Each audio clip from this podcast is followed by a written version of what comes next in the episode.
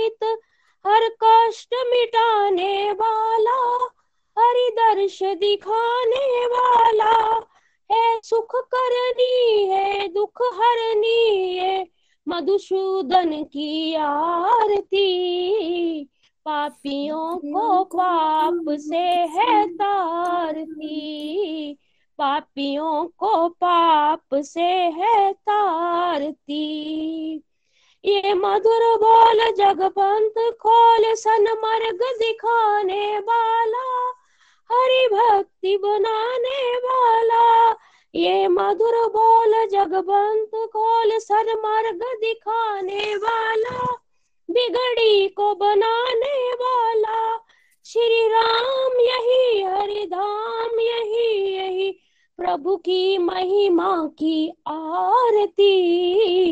पापियों को पाप से है तारती। श्री भागवत भगवान की है आरती। पापियों को पाप से है तारती। पापियों को पाप से है तारती। हरी हरी बोल जी। Hare Krishna Hare Krishna. Krishna Krishna, Hare Hare Hare Ram Hare Ram Ram Ram, Hare Hare. Thank you so much जी हरी हरी बोल, हरी हरी बोल everyone welcome everyone to the evening satsang Hare Krishna हरे कृष्णा, कृष्ण कृष्ण, हरे हरे राम हरे, राम राम राम, हरे हरे। तो चलिए स्टार्ट करते हैं सत्संग प्रेयर्स के साथ। जय श्री कृष्ण चैतन्य प्रभु नित्यानंद श्री द्वैत गौर भक्त वृंद श्रीमद भागवतम की जय कामिताई की जय, श्री श्री राधा श्याम सुंदर की जय। Hare Krishna Hare Krishna Krishna Krishna, Hare Hare Hare Ram Hare Ram Ram Ram, Hare Hare. Hare Krishna Hare Krishna Krishna Krishna, Hare Hare Hare Ram Hare Ram Ram Ram, Hare Hare. Hare Krishna Hare Krishna Krishna Krishna, Hare Hare Hare Ram Hare Ram Ram Ram, Hare Hare. Busy the body free as a soul Hari Hari बोल, हरि हरि बोल। Transform the world by transforming yourself न शस्त्र पर, न शास्त्र पर, न धन पर और ना ही किसी युक्ति पर। मेरा तो जीवन आश्रित है प्रभु, केवल और केवल आपकी कृपा शक्ति पर। गोलोक एक्सप्रेस में आइए, दुख दर्द भूल जाइए एबीसीडी की भक्ति में लीन होकर नित्य आनंद पाइए। जय श्री राधे कृष्णा। सो हरी हरी बोल एवरीवन लास्ट टाइम सत्संग में हमने कैंटो नंबर फोर की समरी की थी तो आज हम कैंटो नंबर फाइव में प्रवेश करने जा रहे हैं। जैसा कि आप सभी जानते हैं कि कैंटो नंबर वन जो है वो अधिकारी स्कंद था, जिसमें श्रोता और वक्ता के अधिकारों पर चर्चा की गई थी। कैंटो नंबर टू साधन स्कंद था। साधन के बारे में उसमें बताया गया। कैंटो नंबर थ्री से बेसिकली जो भागवतम के दस लक्षण है, उस पर चर्चा हुई थी। कैंटो नंबर टू के लास्ट अध्याय में दस जो है, वो लक्षण बताए गए थे, जिसमें से कैंटो नंबर थ्री में सर्ग सृष्टि का वर्णन है और कैंटो नंबर फोर में विसर्ग सृष्टि का वर्णन है। और कैंटो नंबर फाइव जो है, वो स्थान का वर्णन जो है, वो करती है। स्थान मीन्स की, देखिए, सृष्टि है तो उसको रहने के लिए जगह भी तो चाहिए। स्थान से हम ये मतलब निकाल सकते हैं जितना भी भूगोल, खगोल, सब कुछ इसमें आ जाता है। तो कैंटो नंबर फाइव में स्थान का वर्णन जो है, वो मिलेगा। आज हम कैंटो नंबर फाइव में ही प्रवेश करने जा रहे हैं। तो कैंटो नंबर थ्री और फोर विदुर और मैत्रेय संवाद था। विदुर मैत्रेय संवाद। जिसमें विदुर जी महाराज ने प्रश्न पूछे और आत्मज्ञान जो है वो प्राप्त किया किससे? मैत्रेय जी महाराज से। तो हुआ इस तरह से कि मैत्रेय जी विदुर जी के प्रश्नों का उत्तर दे रहे थे, तब विदुर जी जो है वो बीच में से ही उसको छोड़कर जो है वो धृतराष्ट्र के पास चले गए थे। कारण? कारण ये कि जब थर्ड और फोर्थ कैंटो खत्म हुआ तो फोर्थ कैंटो में जैसे कि हमने डिस्कशन की थी कि धर्म, अर्थ, काम और मोक्ष का वर्णन आया। तो विदुर जी ये सोच रहे हैं कि अब इसके बाद मुझे और क्या सुनना शेष रह गया ठीक है? अब किसी व्यक्ति ने ना, मान लो, चीनी नहीं खाई है, शक्कर नहीं खाई है तो वो सुन रहा है किसी से कि चीनी और शक्कर कैसी होती है? तो सुनती जा रहा है, सुनता जा रहा है, सुनता जा रहा है। थोड़ा थोड़ा उसको अंडरस्टैंडिंग भी हो रही है कि क्या होती है चीनी। पर अगर किसी व्यक्ति ने उसको चीनी की कटोरी ला के दी और उसने चीनी खा ली है तो उसको चीनी का टेस्ट पता चल गया। आप उसको कोई प्रवचन दे रहा है कि चीनी ऐसी होती है, वैसी होती है तो वो यही बोलेगा ना भी मुझे पता है चीनी का टेस्ट क्या होता है, वो और सुनने की ज़रूरत नहीं मैंने महसूस कर लिया तो विदुर जी महाराज के साथ भी ठीक ऐसा ही हुआ। कि अब उनको लगता है कि अब इसके अलावा मुझे और कुछ सुनने की ज़रूरत नहीं है। अब मैं जाकर अपने भाई को देखता हूँ, धृतराष्ट्र को, जो कि अभी भी महाभारत का युद्ध होने के बाद भी पांडवों के घर में रह रहा है। तो अल्टीमेटली महाभारत युद्ध समाप्त हो चुका है, कौरव मर चुके हैं। अब धृतराष्ट्र पांडवों के पास है तो विदुर जी को अच्छा नहीं लग रहा है तो वो प्रीच करने के लिए, जो ज्ञान मिला है, उसको प्रीचिंग भी तो करनी है। तो प्रीच करने के लिए वो चले गए हैं हस्तिनापुर। और जब वो हस्तिनापुर निकल गए, जिसका वर्णन हमने कैंटो नंबर वन में पढ़ा था कि जब वो हस्तिनापुर पहुँचे और कैसे उन्होंने अपने भाई को वहाँ से पांडवों के महलों से निकाला है तो जब वो हस्तिनापुर चले गए, मैत्री ऋषि बड़े खुश हुए बेसिकली विदुर जी महाराज की एवोल्यूशन देखकर ना तो विदुर मैत्री संवाद यहाँ पर भी समाप्त होता है। तो विदुर मैत्री संवाद समाप्त हुआ है। पर सुखदेव परीक्षित संवाद और सूत शौनक संवाद अभी चल रहा है। तो जब ये संवाद जो है वो समाप्त हुआ, उसी समय परीक्षित महाराज का प्रश्न हुआ कि स्वयंभु मनु की पाँच संतानें स्वयंभु मनु की पाँच संतानें, तीन पुत्रियाँ और दो पुत्र जिसमें से चार का वर्णन तो हमने सुन लिया, देवभूति, आकुति, प्रसूति और उत्तानपाद पर स्वयंभु मनु के जो बड़े पुत्र थे, प्रियव्रत महाराज, उनका चरित्र तो सुना ही नहीं उनके चरित्र के बारे में भी बताइए। तो ये परीक्षित महाराज का प्रश्न था सुखदेव गोस्वामी को। तो उसके उत्तर में सुखदेव गोस्वामी ने बताया कि स्वयंभु मनु के बड़े पुत्र थे प्रियव्रत महाराज। और प्रियव्रत महाराज जो है एक बार क्या हुआ कि अभी छोटे ही थे प्रियव्रत महाराज तो मनु जी के महलों में ना नारद मुनि का प्राकट्य हुआ। नारद मुनि ने भगवान के गुणों का इतना सुंदर व्याख्यान किया, इतना सुंदर कि प्रियव्रत महाराज का मन जो है वो भगवान की तरफ़ आकर्षित हो गया और प्रियव्रत जो थे वो गंध मादन पर्वत पर भगवान की तपस्या करने चले गए। अपने पिता के पास आए, पिता को बोला कि मैं तपस्या करना चाहता हूँ, मुझे राज्य नहीं करना है, आप मुझे आज्ञा दीजिए, पिता ने आज्ञा दे दी। जाओ तपस्या करने तपस्या करो। तो प्रियव्रत महाराज तपस्या करने चले गए और राज्य जो है वो छोटे भाई उत्तानपाद को मिल गया। अब परीक्षित महाराज के कहने पर सुखदेव गोस्वामी बता रहे हैं कि प्रियव्रत महाराज ने फिर गृहस्थ आश्रम में प्रवेश किया और दस करोड़ वर्षों तक गृहस्थ आश्रम को भोगने के बाद वो फिर से विरक्त हो गए और फिर वो वानप्रस्थ आश्रम को स्वीकार करके करके चले गए। जो सुखदेव गोस्वामी से ये सुना परीक्षित महाराज ने तो परीक्षित महाराज को बड़ी हैरानी हुई। परीक्षित महाराज ये सोच रहे हैं कि अगर कोई व्यक्ति इंद्रिय है मतलब उसने अपने इंद्रियों पर कंट्रोल कर लिया है, जो बेसिकली भौतिक बंधनों से मुक्त हो गया है। वैसे तो भौतिक बंधनों से मुक्त होना बहुत मुश्किल है मनुष्य के लिए, पर अगर कोई मुक्त हो ही गया तो फिर वो गृहस्थी में क्यों फंसा? आश्चर्य की बात है ना कि हमारे लिए तो निकलना मुश्किल है, पर अगर कोई निकल ही गया तो फिर दोबारा इस गृहस्थी में क्यों फंस गया? और अगर मान लो कोई फंस भी गया, आ ही गया गृहस्थी में तो फिर वो दोबारा उसको छोड़ के क्यों चला गया? तो बड़े हैरान होते हैं सुखदेव गोस्वामी के मुँह से ये सुनकर परीक्षित महाराज ना, और फिर से प्रश्न करते हैं कि ऐसा क्यों हुआ? कि इतना मतलब चले ही गए थे, संसार को त्याग कर, फिर वापिस आ गए और फिर दोबारा चले गए, ऐसा क्यों हुआ? तब सुखदेव गोस्वामी ने परीक्षित महाराज के प्रश्न का उत्तर दिया। क्या उत्तर दिया? सबसे पहले तो प्रश्न की बड़ी प्रशंसा की है। कह रहे हैं कि अगर कोई व्यक्ति आध्यात्मिक जीवन में ऊपर उठ जाता है, जिसने अपनी इंद्रियों पर कंट्रोल कर लिया है, जिसका मन उसके कंट्रोल में आ गया है। यह संभव नहीं है उस व्यक्ति के लिए कि वो उस पोजीशन से अब नीचे गिर जाए। संभव नहीं है। तुम्हारा प्रश्न बड़ा उत्तम है। तो उसको उन्होंने कंपेयर करके बताया, एक बच्चा स्कूल जाता है, जैसे। मान लो एक बच्चा टेंथ क्लास में है। तो क्या ये पॉसिबल है कि वो टेंथ क्लास में पढ़ता बच्चा एकदम सिक्स क्लास में आ जाए? उसको सेवंथ एट्थ नाइन्थ का जो भी उसने पढ़ा है, वो भूल कैसे जाएगा? उसकी जो एवोल्यूशन है जिसने नाइन्थ क्लास पास कर ली उसका दिमाग उतना डेवलप है कि वो नाइन्थ क्लास के समस्याओं सॉल्व कर सकता है, जो सच में पास हो गया। तो वो नीचे नहीं गिर सकता उससे। हाँ उसकी आगे की यात्रा अवरुद्ध हो सकती है। मान लो कोई टेंथ में और फेल हो जाए तो टेंथ में रह सकता है। पीछे तो नहीं आ सकता ना। आगे हो सकता ना बढ़ पाए। उसी तरह से शुभदेव गोस्वामी आज कह रहे हैं कि कोई व्यक्ति अगर आध्यात्मिक जीवन में बढ़ चढ़ बढ़ गया है तो उसके लिए नीचे गिरना ना पॉसिबल नहीं है। क्योंकि भगवान की भक्ति का कभी नाश नहीं होता। हाँ ये ज़रूर हो सकता है कि उसकी गति थोड़ी स्लो हो जाए, वो आगे ना बढ़ पाए। और उसके भी कारण होते हैं। दो कारण मेन बताए गए हैं। एक, वैष्णव अपराध। वैष्णव अपराध के कारण हो सकता है व्यक्ति की गति जो है वो अवरुद्ध हो जाए। जैसे स्पीड स्पीड ब्रेकर नहीं आ जाते। एक गाड़ी तेज चल रही है स्पीड ब्रेकर आ जाएगा तो स्पीड लग जाएगी, फिर उसकी गति स्लो हो जाएगी, फिर एक और स्पीड ब्रेकर आ जाएगा। दस पंद्रह इकट्ठे आ जाए तो कैसे चलती है गाड़ी? टिक टिक टिक रुक रुक कर।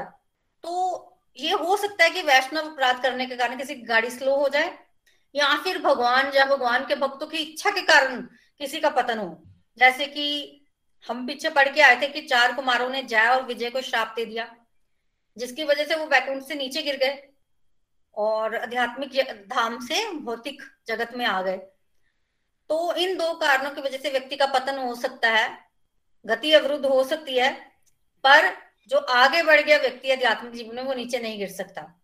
और जो व्यक्ति भौतिक बंधनों में फंसा है, जिसकी इंद्रियाँ उसके कंट्रोल में नहीं है, उसके लिए ये पॉसिबल ही नहीं है कि वो भगवान के धाम जाए। उसके लिए मुश्किल है। तो सुखदेव गोस्वामी ने प्रेक्षित महाराज के प्रश्न को बड़ा सराहा है कि तुम्हारा प्रश्न बिल्कुल उत्तम है कि जिसने अपने मन पर कंट्रोल कर लिया है, जिसने भौतिक संसार को त्याग दिया है, वो फिर भौतिक बंधनों में नहीं उलझेगा। और जिसने भौतिक संसार का त्याग नहीं किया, जिसकी इंद्रियाँ उसके वश में नहीं है, उसके लिए बड़ा मुश्किल है कि वो संसार को त्याग कर जो है, भगवान की भक्ति में लगे। ये तुमने ठीक बोला, पर प्रियव्रत महाराज ने दोनों ही किए। उसका कारण क्या था? उसका कारण ये था कि उत्तानपात, जैसा कि हम पहले ही सुन के आए हैं, कि प्रियव्रत महाराज ने राज्य स्वीकार नहीं किया, अपने पिता की आज्ञा से वो गंध मादन पर्वत पर तपस्या करने चले गए। पिताजी ने भी फटाफट ही उनको तपस्या करने की आज्ञा दे दी, क्यों? क्योंकि उनके पास छोटा पुत्र था ना उत्तानपात तो बेसिकली मनु जी महाराज भी तपस्या करना चाहते थे। तो मनु जी महाराज भी तपस्या करने को चले गए प्रियव्रत भी तपस्या करने को चले गए, और राज्य जो है वो उत्तानपाद ने संभाल लिया तो प्रॉब्लम सॉल्व और आराम से राज्य चल रहा था। फिर क्या हुआ, पर कैंटो नंबर फोर में हमने प्रचेताओं की कथा सुनी थी। तो प्रचेताओं तक ध्रुव महाराज के वंशज उत्तानपाद के वंश आगे बढ़ता रहा, पर प्रचेताओं के आगे जो राजा आए, वो इतने सक्षम नहीं थे कि वो पृथ्वी का शासन कर सके। उनमें इतनी ताकत नहीं थी। तो फिर क्या हुआ? अब स्वयंभुक मनु जो है, वो तपस्या कर रहे हैं, पर जब उन्होंने देखा कि राज्य का कार्यभार ठीक से संभाला नहीं जा रहा तो वो वापिस आ गए राज्य करने के लिए। क्यों? देखिए, उस समय राजा का ये कर्तव्य होता था कि वो संसार को एक अच्छा उत्तराधिकारी दे और अपनी जिम्मेवारी से मुक्त हो जाए और फिर वानप्रस्थ आश्रम स्वीकार कर ले। पर जब उन्होंने देखा कि ये ज़िम्मेदारी नहीं निभ रही है तो वापिस आ जाए। वापिस आ गए। अब वापिस आ तो गए और राज्य भी करने लगे और राज्य कर भी लेते, अगर उनके कोई और पुत्र नहीं होता। अब मनु जी महाराज सोच रहे हैं कि मेरा तो एक और पुत्र है तो क्यों ना मैं उसको राज्य दे दू और मैं तपस्या करने चले जाऊँ?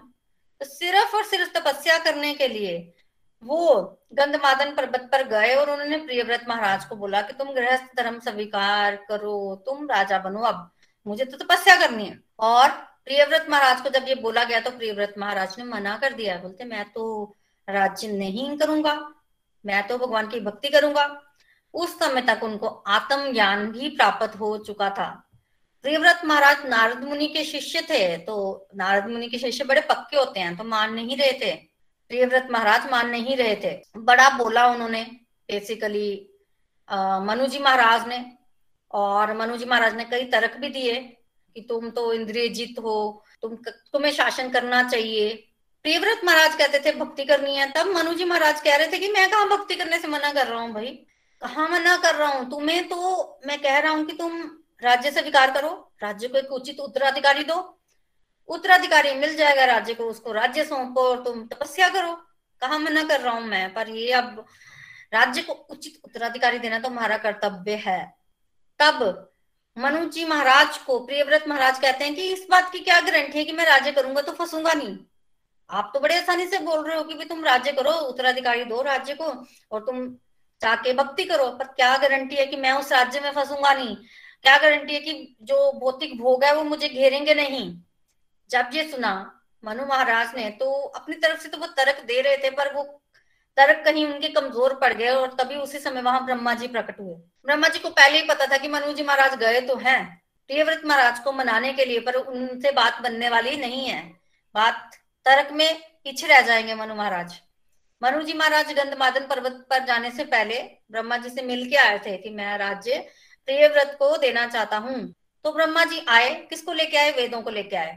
साथ ही साथ भगवान शिव जी भी आए ऋषि लोग भी आए। पर ब्रह्मा जी स्पेशली वेदों को साथ लेके आए, क्यों? क्योंकि अब प्रियव्रत महाराज को मनाना है ना, और प्रियव्रत महाराज को मनाना है तो उसके लिए सबूत चाहिए, उनको कुछ दिखाएँगे, वेद जो है वो ज्ञान की मूर्ति है, उनको पढ़ाएँगे, कुछ तो वो लेके गए। जैसे ही ब्रह्मा जी हंस पर सवार होकर वहाँ पहुँचे, सब सर्वप्रथम तो नारद मुनि ने ब्रह्मा जी को प्रणाम किया है, क्योंकि ब्रह्मा जी उनके पिताजी हैं, उनका प्रणाम किया, उठकर उनका स्वागत किया। प्रियव्रत महाराज और स्वयंभु मनु ने भी ब्रह्मा जी का बड़ा आदर सत्कार किया। ब्रह्मा जी आए हैं, नमस्कार किया। कैसे आए, उनकी स्तुतियाँ की ऋषियों ने, फिर ब्रह्मा जी ने बोलना शुरू किया। अब ब्रह्मा जी को कहीं ना कहीं भरोसा है कि उनका जो पोता है बेसिकली पोता हुआ ना ब्रह्मा जी के पुत्र मनु और मनु के पुत्र प्रियव्रत, वो उनकी बात नहीं डालेगा। भरोसा तो है, पर यहाँ प्रियव्रत महाराज को देखकर ब्रह्मा जी मुस्कुरा रहे हैं मंद मंद और कह रहे हैं, राज्य कर ले। वहाँ से प्रियव्रत महाराज कह रहे हैं, कैसे कर लू राज्य? मुझे तो बेसिकली भक्ति करनी है, भगवान को खुश करना है। तब ब्रह्मा जी ने कहा प्रियव्रत महाराज को कि, मुझे तुम क्या अपना दुश्मन समझते हो? मैं तुम्हारा दुश्मन तो नहीं हूँ। और भगवान को क्या तुम ही खुश कर रहे हो? बाकी लोग भगवान को खुश नहीं कर रहे। नारद मुनि ने भगवान को खुश नहीं किया। मैं भगवान को खुश नहीं कर रहा क्या तुम्हारे पिता से भगवान खुश नहीं है? भगवान खुश है ना? तो भगवान को खुश करने का तुम्हें क्यों लगता है कि एक ही तरीका है? अगर भगवान ने मुझे सृष्टि करने के लिए कहा तो मैं सृष्टि कर रहा हूँ भगवान की आज्ञा से तो क्या भगवान मेरे से खुश नहीं होंगे? भगवान तो हमारे स्वामी है ना, और हम उनके क्या है? सेवक है। तो सेवक अगर स्वामी के अनुसार कार्य करेगा तो क्या स्वामी खुश नहीं होंगे? होंगे ना?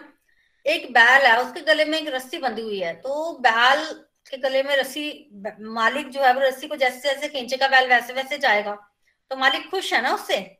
वैसे ही करना पड़ेगा। इसी तरह से भगवान जो है वो, हम सेवक है, भगवान जो है वो हमारे स्वामी है तो जैसे जैसे बोलते हैं, हम वैसे करेंगे तो भगवान खुश हो जाएँगे। मैं भगवान की आज्ञा से सृष्टि कर रहा हूँ, भगवान मेरे से भी खुश है और भगवान ने सृष्टि करने की आज्ञा दिया है। तुम भी सृष्टि करो, गृहस्थ आश्रम में प्रवेश करो, भगवान तुमसे अवश्य खुश होंगे। उनकी आज्ञा का पालन तो करो। उनकी आज्ञा यही है कि सृष्टि होनी चाहिए। और अब आगे प्रचेता लोगों के आगे जो है, ऐसे वंश आगे ऐसे इतना नहीं बढ़ा है तो तुम्हें करना चाहिए। और दूसरी बात, तुमने जो कही कि तुम भौतिक भोगों में फंस जाओगे, फिर क्या गारंटी है इस बात की अगर तुमने गृहस्थ आश्रम स्वीकार किया तो तुम फंसोगे नहीं। तो उसमें ब्रह्मा जी कहते हैं कि तीन गुण होते हैं, सतोगुण, रजोगुण और तमोगुण। तो तीन गुण व्यक्ति पर एक्ट करते हैं, व्यक्ति के शरीर पर एक्ट करते हैं, व्यक्ति की आत्मा पर नहीं। मतलब हम आत्मा है ना तो आत्मा पर तो नहीं एक्ट करते। तो हम पर बेसिकली तीन गुण एक्ट नहीं करते, शरीर पर एक्ट जो है वो करते हैं।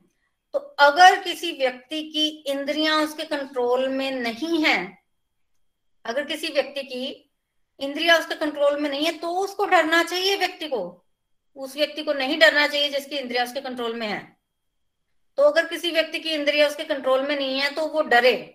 वो चाहे जंगल में भी चला जाए, तब भी उसकी जो छह पत्नी है ना, वो उसके साथ ही जाती हैं। छह पत्नियाँ कौन सी? बेसिकली पाँच इंद्रियों और एक मन के बारे में बात की है ब्रह्मा जी ने। पाँच इंद्रियाँ और एक मन। तो अगर व्यक्ति की इंद्रियाँ और मन उसके कंट्रोल में नहीं है तो वो व्यक्ति अगर जंगल में भी चला जाए तो भी वैराग्य का पालन नहीं कर सकता। एग्ज़ाम्पल दिया है उन्होंने, सौभरी मुनि का। सौभरी मुनि जो है वो पानी में बैठकर तपस्या कर रहे थे कि मैं संसार देखूँगा ही नहीं। आँखें बंद करके वो भी। पर जैसे ही उन्होंने आँखें खोली, कितने वर्षों के बाद, कितने ही वर्षों के बाद तो वहाँ एक मछली को संभोग करते देखा तो मन में इच्छा हुई और फिर उन्होंने आके विवाह कर लिया। सौवरी मुनि का एग्ज़ाम्पल दे रहे हैं कि इंद्रिया कंट्रोल में नहीं है तो पानी में बैठकर भी कुछ नहीं कर पाओगे, ठीक है? अगर इंद्रिया कंट्रोल में है तो कोई फ़र्क नहीं पड़ता, तुम गृहस्थ आश्रम भी स्वीकार कर लोगे ना तो भी नहीं भटकोगे तो भी नहीं भटकोगे। गृहस्थ आश्रम में अगर किसी व्यक्ति की इंद्रियाँ और मन उसके कंट्रोल में है और वो भगवान की भक्ति कर रहा है और वो फोकस्ड है तो गृहस्थ आश्रम उसको कुछ नहीं बिगाड़ सकता। और तुम पर तो मुझे पूरा भरोसा है। तुम पर तो मुझे पूरा ही भरोसा है कि तुमने अपनी इंद्रियों को जीत लिया है, तुमने अपने मन को जीत लिया है। जिसने अपने इंद्रिय और मन को जीत लिया है, वो गृहस्थ आश्रम में रहता हुआ व्यक्ति पता कैसे होता है? जैसे वो एक मज़बूत किले में रह रहा है और बाहर से किसी शत्रु ने आक्रमण कर लिया है तो व्यक्ति किले में रहता हुआ ही उस शत्रु को अंदर से ही तीर मारकर मार देता है, अंदर से ही। मतलब बिल्कुल हानि नहीं होगी उस व्यक्ति को, जो अपने किले में बैठ रहा है, बैठा है। शत्रु मर जाएगा। उसी तरह से अगर व्यक्ति की इंद्रिय मन कंट्रोल में है तो उस गृहस्थ आश्रम कुछ नहीं बिगाड़ सकता। वो उस गृहस्थ आश्रम में भी सुरक्षित रहेगा। तो तुम करो सृष्टि का कार्यभार संभालो। भगवान की आज्ञा से अच्छी संतान प्राप्त करो, सृष्टि को आगे बढ़ाओ और जो तुम्हें भोग मिला है तुम्हारे पिछले पिछले जन्मों के कर्मों के अनुसार उसको भोगो, बाद में जो है वो तुम त्याग कर सकते हो, राज्य का वाहन प्रस्थ आश्रम से विकार कर सकते हो। तो इतना समझाया प्रियव्रत को तो प्रियव्रत जी सोच रहे हैं और नारद मुनि की तरफ़ देखा। नारद मुनि ने कुछ नहीं बोला। आप प्रियव्रत महाराज सोच रहे हैं कि मेरे गुरुदेव तो नारद जी हैं, वो यही हैं और वो कुछ नहीं कह रहे हैं मतलब उनका भी समर्थन प्राप्त हो गया।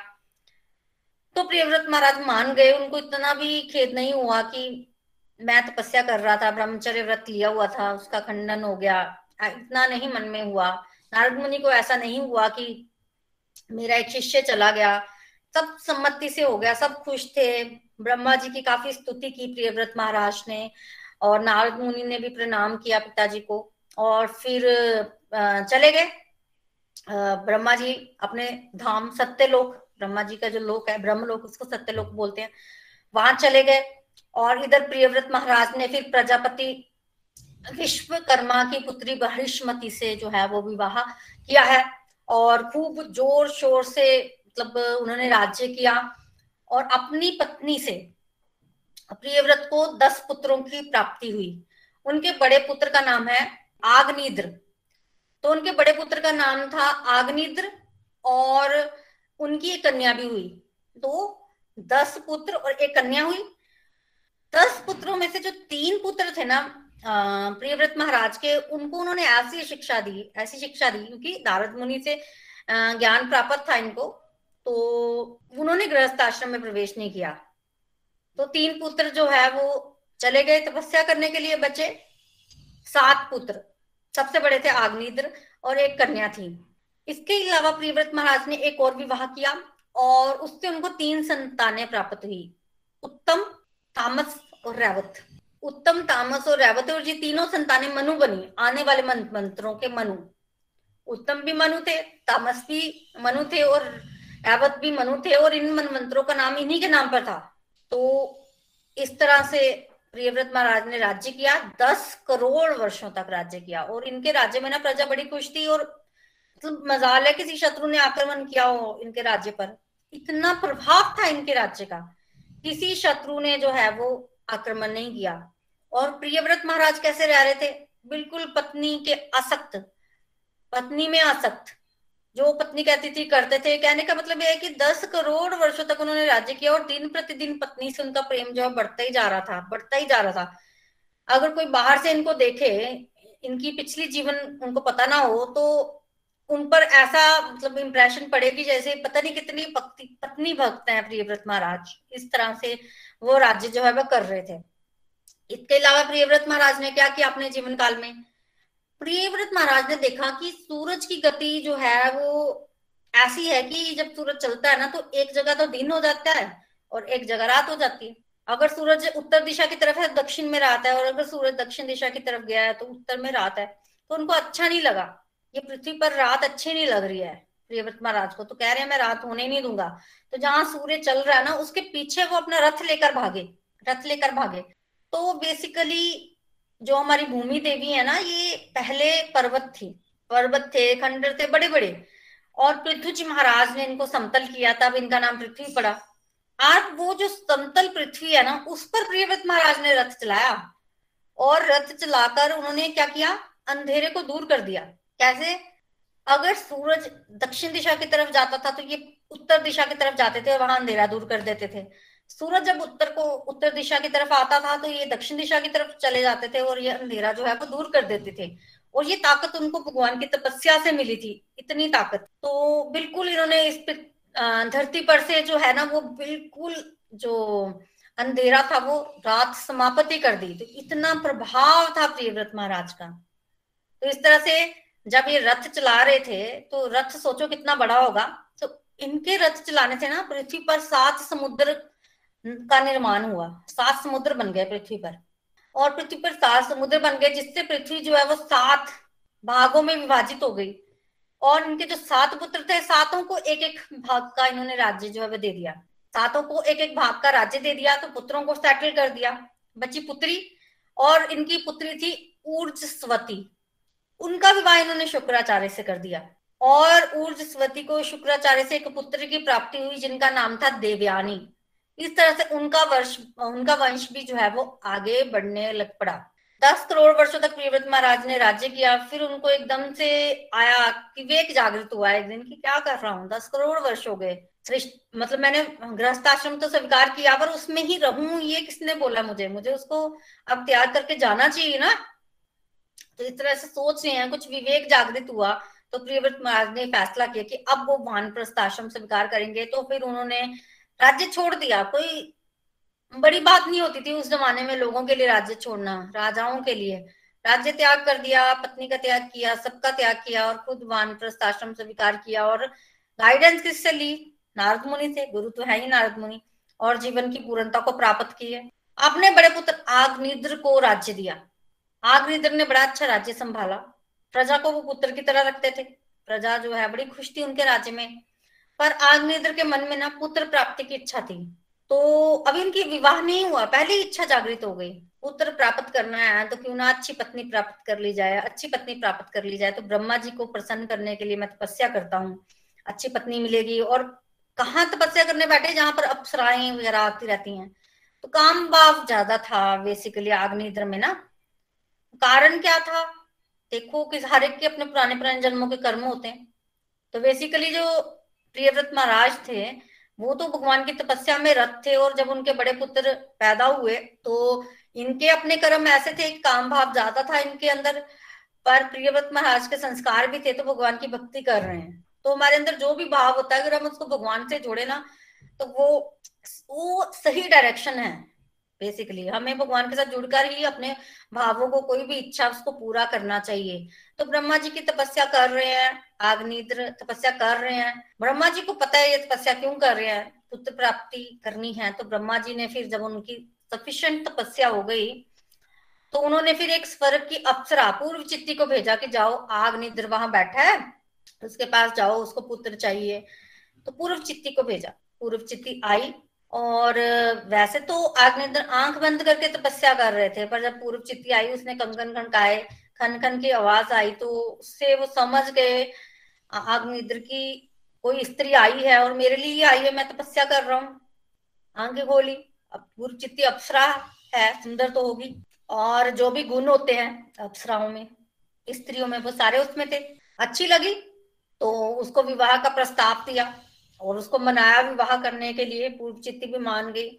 और अल्टीमेटली जब पूर्व चित्ती मानी तो विवाह हुआ दोनों का। आग, निद्र पूर्व चित्ती का विवाह हुआ और उससे उनको नौ संतानें प्राप्त हुई, जिनमें से सबसे बड़ी संतान थी नाभि। ना, सबसे बड़ी संतान थी नाभि। तो बड़ी अच्छी तरह से राज्य संभाला आग्निद्र ने। बड़े हुए तो उन्होंने क्या किया? पत्नी में बड़े असक्त थे। तो ये जो पूर्व चित्ती थी, अप्सरा थी, आप लोगों को शायद पता होगा कि अप्सराएँ धरती पर ज़्यादा समय नहीं टिक सकती। अगर इंद्रदेव भी अप्सरा को धरती पर भेजते हैं ना तो कुछ समय के पश्चात उनको वापस जाना ही पड़ता है। विश्वामित्र के भी जब मेनका आई थी उनके पास तो उन दोनों की एक पुत्री हुई थी और उसके पश्चात उनको भी धरती छोड़कर जाना पड़ा था। तो अप्सराएँ धरती पर नहीं रुक सकती और अप्सराओं से अगर कोई संतान उत्पन्न होती है तो वो संतान पृथ्वी वासी होती है, इसलिए वो साथ में स्वर्ग नहीं जाती है।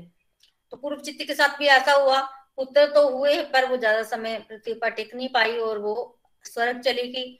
और जब वो आग निद्र को छोड़कर चली गई तो आग निद्र पत्नी में बड़े असक्त थे, वो रह नहीं पाए और वो यही चाहते थे कि जहाँ पूर्व चित्ती गई है, मैं वहीं चले जाऊँ। तो अल्टीमेटली उन्होंने तपस्या की दोबारा पूर्व चित्ती को प्राप्त करने के लिए।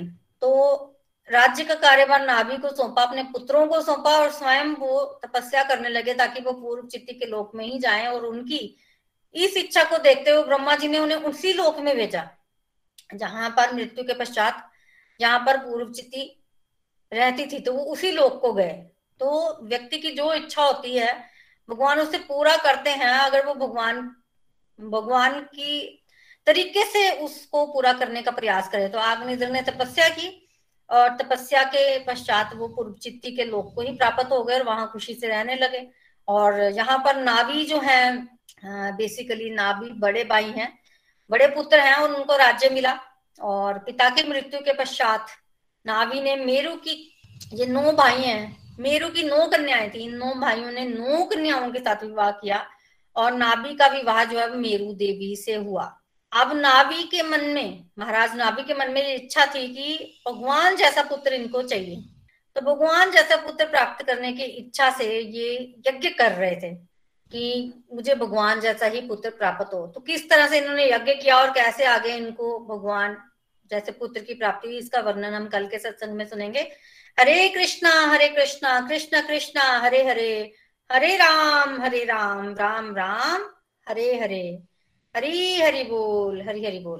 श्रीमद भागवत महापुराण की जय। थैंक यू प्रीति भाभी। थैंक यू सो मच बहुत आनंद आया कथा में हम सब खो रहे थे, है? तो देखिए आज की लर्निंग्स क्या है? प्रियवत कितने महान भक्त है। देखिए, महान भक्तों का लेवल समझिए आप यहाँ समाज में हमें एक प्रमोशन नहीं मिलती तो हमारे कितने बुरे हाल हो जाते हैं। हम समाज में कुछ पाने के लिए कितने ललायत रहते हैं। और प्रियव्रत किस लेवल पे है कि उनके तरले डाले जा रहे हैं? प्लीज़ राजा बन जाओ। मतलब किस लेवल पे चले जाते हैं? जो डिवोशन में लोग होते हैं, उनको बिल्कुल ही अटैचमेंट खत्म हो जाती है संसार से। है ना? हम संसार में पाने के लिए कितने पापड़ बेलते हैं। वहाँ पे पिताजी कह रहे हैं, राज ले लो। ब्रह्मा जी आ रहे ब्रह्मा जी आ रहे हैं स्पेशली इनको मनाने के लिए कि ऐसा करो, मेरी बात मानो, तुम राजपाट ले लो। मतलब इतना ज़्यादा हाई लेवल का कंट्रोल आ जाता है उनकी मटेरियल डिज़ायर में। हमारे लिए कल्पना से भी परे बातें हैं बिकॉज़ देखिए, जब भी आप भागवतम में कोई भी कथा सुनते हो ना, हमेशा याद रखिएगा मेरा और आपका लेवल पता क्या है? जो ये भक्तों की यहाँ बात हो रही है ना, हमारा और आपका लेवल है, उसकी पाओ की धूल भी नहीं है हम लोग। मतलब हमारे हालात ये है कि हम अपनी फेसबुक की एडिक्शन और अपने टीवी सीरियल की एडिक्शन छोड़ना भी ना हमें बहुत बड़ी बात लगती है हमें। यहाँ वो लोग उनकी बात हो रही है, जो भगवान के बहुत ही डीप लेवल पे चले गए हुए हैं। लेकिन इनकी कथा सुनते रहने से हम अगर थोड़ा सा भी प्रतिशत में इंप्रूव कर गए तो हमारा कल्याण हो जाएगा अल्टीमेटली जब प्रियवत जी फाइनली कन्विंस हो जाते हैं तो ब्रह्मा जी इनको समझाते हैं कि देखो, सेवक का काम होता है स्वामी को खुश करना। अगर स्वामी ये चाहते हैं ईश्वर ये चाहते हैं कि आप गृहस्थी का पालन करो तो ऐसा कुछ नहीं है कि आप गृहस्थी में रह डिवोशन में आगे नहीं बढ़ सकते। और बड़ा अच्छा भावी ने एग्ज़ाम्पल दिया उन्होंने ब्रह्मा जी ने कौन सा एग्ज़ाम्पल दिया? उनको शौबरी मुनि का एग्ज़ाम्पल दिया। मुझे भी बहुत पसंद है वो एग्ज़ाम्पल कि अगर आपका मन और इंद्रिया आपके काबू में नहीं है ना? तो जैसे छह पत्नियों का एग्ज़ाम्पल दिया तो जो मन और इंद्रिया है, वो आपकी पत्नियाँ हैं वो।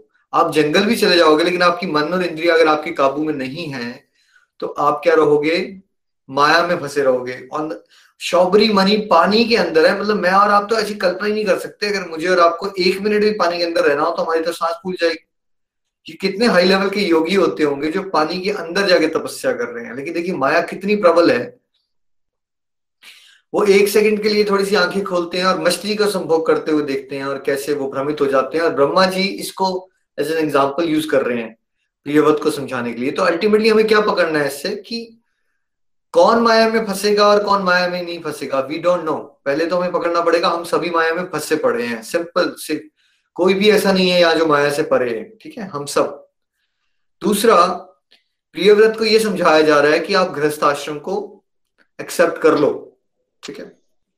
दस करोड़ साल प्रियव्रत रहते हैं गृहस्थ आश्रम में, है ना? तो गृहस्थ आश्रम के जब फ़ायदे बता रहे थे ब्रह्मा जी तो एक पॉइंट ने बताया कि देखो, ये ऐसा किला होता है जिसमें आप अपने अंदर, किले के अंदर ही दुश्मनों को मार देते हो। होता क्या ना, जो लोग स्पिरिचुअली मेच्योर नहीं होते, जो कि 99.9 परसेंट लोग होते हैं उनके लिए कौन सा आश्रम रिकमेंडेड है प्रीति जी? कौन सा आश्रम रिकमेंडेड है? अगर आप स्पिरिचुअली बहुत एडवांस ना हो तो क्या रिकमेंडेड है आप आश्रम रिकमेंडेड है। क्यों होता है? क्योंकि देखो उसमें क्या है रेगुलेटेड लेवल पे आपका भोग विलास भी चलता रहता है बिकॉज़ ऑफ़ उस लेवल पे होनी यहाँ देखिए कितने पहुँचे पहुँचे लोग हैं। अब प्रियव्रत की बात देखिए वो इतने ज़्यादा हाई लेवल पे पहुँचने के बाद भी जब गृहस्थी को एक्सेप्ट करते हैं तो दस करोड़ साल में अगर आप काउंट करने बैठ जाए दस करोड़ साल को काउंट कर सकते हो आप। खो जाते हैं उसके अंदर। और दस करोड़ साल भी वो वाइफ के बिल्कुल आसक्त हो जाते हैं। और देखिए उनका, उन्हीं का बेटे की बात हो रही है, अग्निधरा की तो वो कितने आसक्त हैं अपनी वाइफ के साथ कि वो उस अप्सरा को पाने के लिए, उस पत्नी को पाने के लिए, पुत्र को पाने के लिए तपस्या कर रहे हैं। देखिए उनके जो पिताजी हैं, वो तो ब्रह्मज्ञानी बन चुके हैं। लेकिन फिर भी जो उनके पुत्र हैं, वो कितने अटैच्ड हैं। कि मुझे बेटा अच्छा मिले, उसके लिए ब्रह्मा जी की तपस्या करते हैं और उनको वाइफ जब मिल जाती है अप्सरा तो अप्सरा से जब वो छोड़ के जाती है तो उसको अप्सरा के लोक में जाना है, उसके लिए डिज़ायर पूरी करने के लिए फिर तपस्याएँ करना शुरू कर देते हैं। इससे हमें ये समझना पड़ेगा कि हम सब ना करोड़ों जन्मों से यही तो करते आ रहे हैं, हम कोई ना कोई डिज़ायर करते हैं। बट जैसे प्रीति जी ने आज हमें बताया, अगर आपकी डिज़ायर आ भी जाए, वैसे तो देखो करोड़ों जन्म हो गए अब हमें घूमते हुए यहाँ इट इज़ बेटर कि हम क्या हम ये डिज़ायर करें कि मुझे अप्सरा मिल जाए, मुझे दूसरा लोग मिल जाए, मेरे बेटा हो जाए या मेरी बेटी हो जाए। क्या ये डिज़ायर करें हम? या हम ये डिज़ायर करें कि ये चक्रव्यूह खत्म हो प्रभु और मुझे आपकी शुद्ध भक्ति, प्रेमा भक्ति मिले। ठीक है डिज़ायर ये करनी चाहिए अब आप सबको और मुझे। फिर भी कोई इतनी बार सुनने के बाद भी फंसा हुआ है, तब भी यही रिकमेंडेड है कि वो जैसे यहाँ पे बताया जा रहा है कि कोई भी कुछ पाना चाहता है तो वो करता क्या है? वो यज्ञ करता है, वो तपस्या करता है, वो भगवान को खुश करता है। और भगवान के आशीर्वाद से फिर उस चीज़ को या उस पर्सन के साथ अपने रिलेशनशिप को भोगता है। तो भोगना भी चाह रहा है कोई तो वो क्या करता है वो? तब भी वो ईश्वर से ही प्रार्थना करता है और तपस्या करता है। तो किसी भी हाल में अगर हम निष्काम नहीं भी हो रहा हो पा रहे मतलब हमारी सेंशुअल डिज़ायर अभी नहीं रेगुलेटेड है, फिर भी वी आर बेटर ऑफ़ कि हम भगवान की डिवोशन ही करें। डिवोशन के थ्रू अपनी डिजायर्स पूरी करते करते धीरे धीरे परसेंटेज में अपनी मटेरियल डिजायर्स की ग्राफ को घटाओ और स्पिरिचुअल डिज़ायर की ग्राफ को बढ़ाओ, है ना? नहीं तो ये जो संसारिक भोग विलास है, देखिए यहाँ कितने एग्ज़ाम्पल आते हैं। देखो, समझदार आदमी होता है, कई बार लोग कहते हैं, यार, मैं अपनी गलती से ही सीखूँगा। नहीं, समझदार आदमी वो होता है जो दूसरों की गलतियों से सीखे। तो जब यहाँ कथाएँ सुनाई जाती हैं आपको तो उसका एक पर्पज क्या होता है हमारा? कि हम दूसरे बड़े लेवल के सेंट या जो हमारे एक तरह से सब पूर्वज है ना ये हमारे, हम अपने पूर्वजों की कमियाँ भी देखें नॉट की उनकी निंदा करने के लिए समझे कि वो कैसे फंस गए थे। जब हम कथाएँ सुनते हैं ना तो अपने अंदर कहाँ हम फंसे हुए हैं, उसको समझना बड़ा आसान हो जाता है। कैसे फंसता है इंसान? कैसे जो जीवात्मा है, जो है तो शुद्ध, लेकिन कैसे वो जन्म मृत्यु में दोबारा दोबारा अपने आप को चक्रव्यूह में फंसा लेता है है ना? तो कहाँ फंसते हैं सब लोग ज़्यादा ज़्यादा? अभी आज की कथा में क्या समझा हमने। ऑपोजिट जेंडर में फंसते हैं या नहीं फंसते? देखो आ गया ना। क्या है? ऑपोजिट जेंडर और पुत्र पाने के लिए, बेटा या बेटी मतलब बच्चों के मुँह में फंसते हैं, भोग विलास में फंस जाते हैं प्रॉपर्टी पैसा पावर यहाँ फंस जाते हैं हम लोग। और माया इतनी प्रबल है कि पहले वो इंसान जो मान ही नहीं रहा था कि मुझे गृहस्थी को एक्सेप्ट करना है, जब वो गृहस्थी को एक्सेप्ट करता है तो कितने साल हो जाते हैं उसको? दस करोड़ साल उसको हो जाते हैं। वो भूल ही जाता है भगवान को उस तरह से। समझ रहे आप? दस करोड़ साल, क्या मैं और आप इमेजिन कर सकते हैं? इमेजिन नहीं कर सकते हम। तो माया इज़ सो पावरफुल कि अगर आपको लगा ना मैं एक, एक इच्छा पूरी कर लूँगा उसके बाद मैं डिवोशन करूँगा लेट से आपको आता है दिमाग में। तो आपने ना चेक रखना है अपने आप पे कि पहले तो यू आर बेटर ऑफ़ कि आप ऐसा ऑप्शन ना लो कि मैं पहले वो डिज़ायर पूरी करूँगा और फिर मैं डिवोशन करूँगा। इट इज़ बेटर कि आप डिवोशन को प्रायोरिटाइज करके अपनी डिजायर्स को साथ में रखो और उसको रेगुलेट करो और जो आपने टाइमलाइन बनाई है अगर आपने टाइमलाइन बनाई कि चलो मैं फोर्टी का हूँ और फोर्टी फाइव के बाद मैंने विड्रॉ कर लेना है अपनी मटेरियल लाइफ से। तो क्या ऐसा हो जाना चाहिए कि जब आप 45 के हो तो वो आपकी टाइम लाइन फिफ्टी की शिफ्ट हो जाए?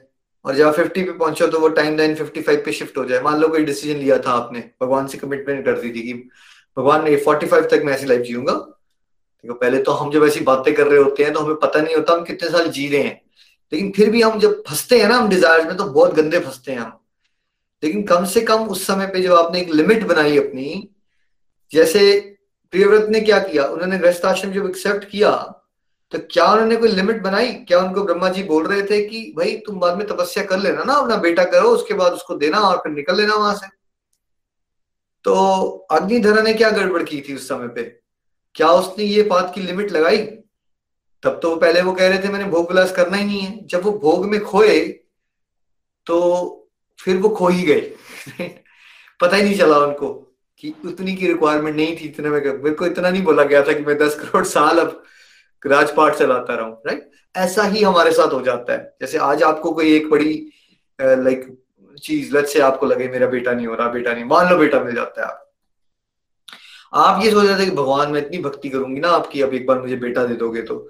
लेकिन होता क्या है कि जब आपको बेटा मिल जाएगा लेट्स से आप फिर उसके पहले डायपर चेंज करोगे, फिर उसको बड़ा करोगे, फिर धीरे धीरे धीरे आपका भगवान से लगाव कम होता जाता है और आपका उस बेटे के साथ, जो भगवान के आशीर्वाद से आपको मिला था, उस बेटे के साथ आपका लगाव बढ़ता जाता है और आपको पता भी नहीं चलेगा, नहीं, हमें टाइम ही कहाँ मिला, वो सेवंथ में है, फिर एट्थ में है, फिर उसकी क्लास क्लास टीचर ने बुला लिया, उसके नंबर कम आ गए, उसका किसी के साथ झगड़ा हो गया, ऐसा हो गया, वैसा हो गया। सुबह आप टिफ़िन पैक कर रहे थे, धीरे धीरे धीरे आपको पता ही नहीं चला कि आपका बेटा जो है वो बीस, बाईस साल का हो गया और आपकी ज़िंदगी के बाईस साल हो गए और अब आपका जो अटैचमेंट भगवान के साथ हुआ करती थी कभी, वो पच्चीस साल पहले जब आपने बेटा मांगा था, खत्म हो गई है वो, या वो कहीं साइड पे चली गई है और अब आपके मन में जो है बेटे के विचार, अब आपको लगना शुरू हो गया, उसको बहू ठीक मिलेगी, नहीं मिलेगी, क्या मेरी बहू के साथ मेरी अंडरस्टैंडिंग बनेगी, नहीं बनेगी, कहीं ऐसा तो ना हो जाए कि उसको बहू जब ऐसी मिल गई तो मेरा और उसका रिलेशनशिप खराब हो जाए।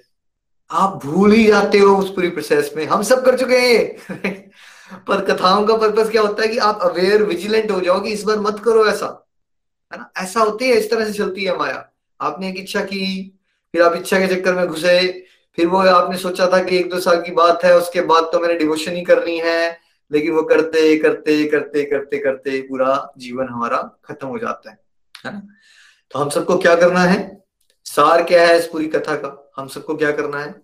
एक तो जो भी आश्रम में आप हो, पहले कभी जो आश्रम, जो ऐसे महान भक्त हैं जिन्होंने गृहस्थी को त्यागा हुआ है संन्यास लेके भगवान की सेवा करते हैं, जगत कल्याण करते हैं, उनकी निंदा मत कीजिए कभी भी। ये मत सोचिए कि आप गृहस्थी में हो तो यही तरीका हो सकता है डिवोशन का, और ये भी मत सोचिए कि आप गृहस्थी में हो तो आप डिवोशन नहीं कर सकते।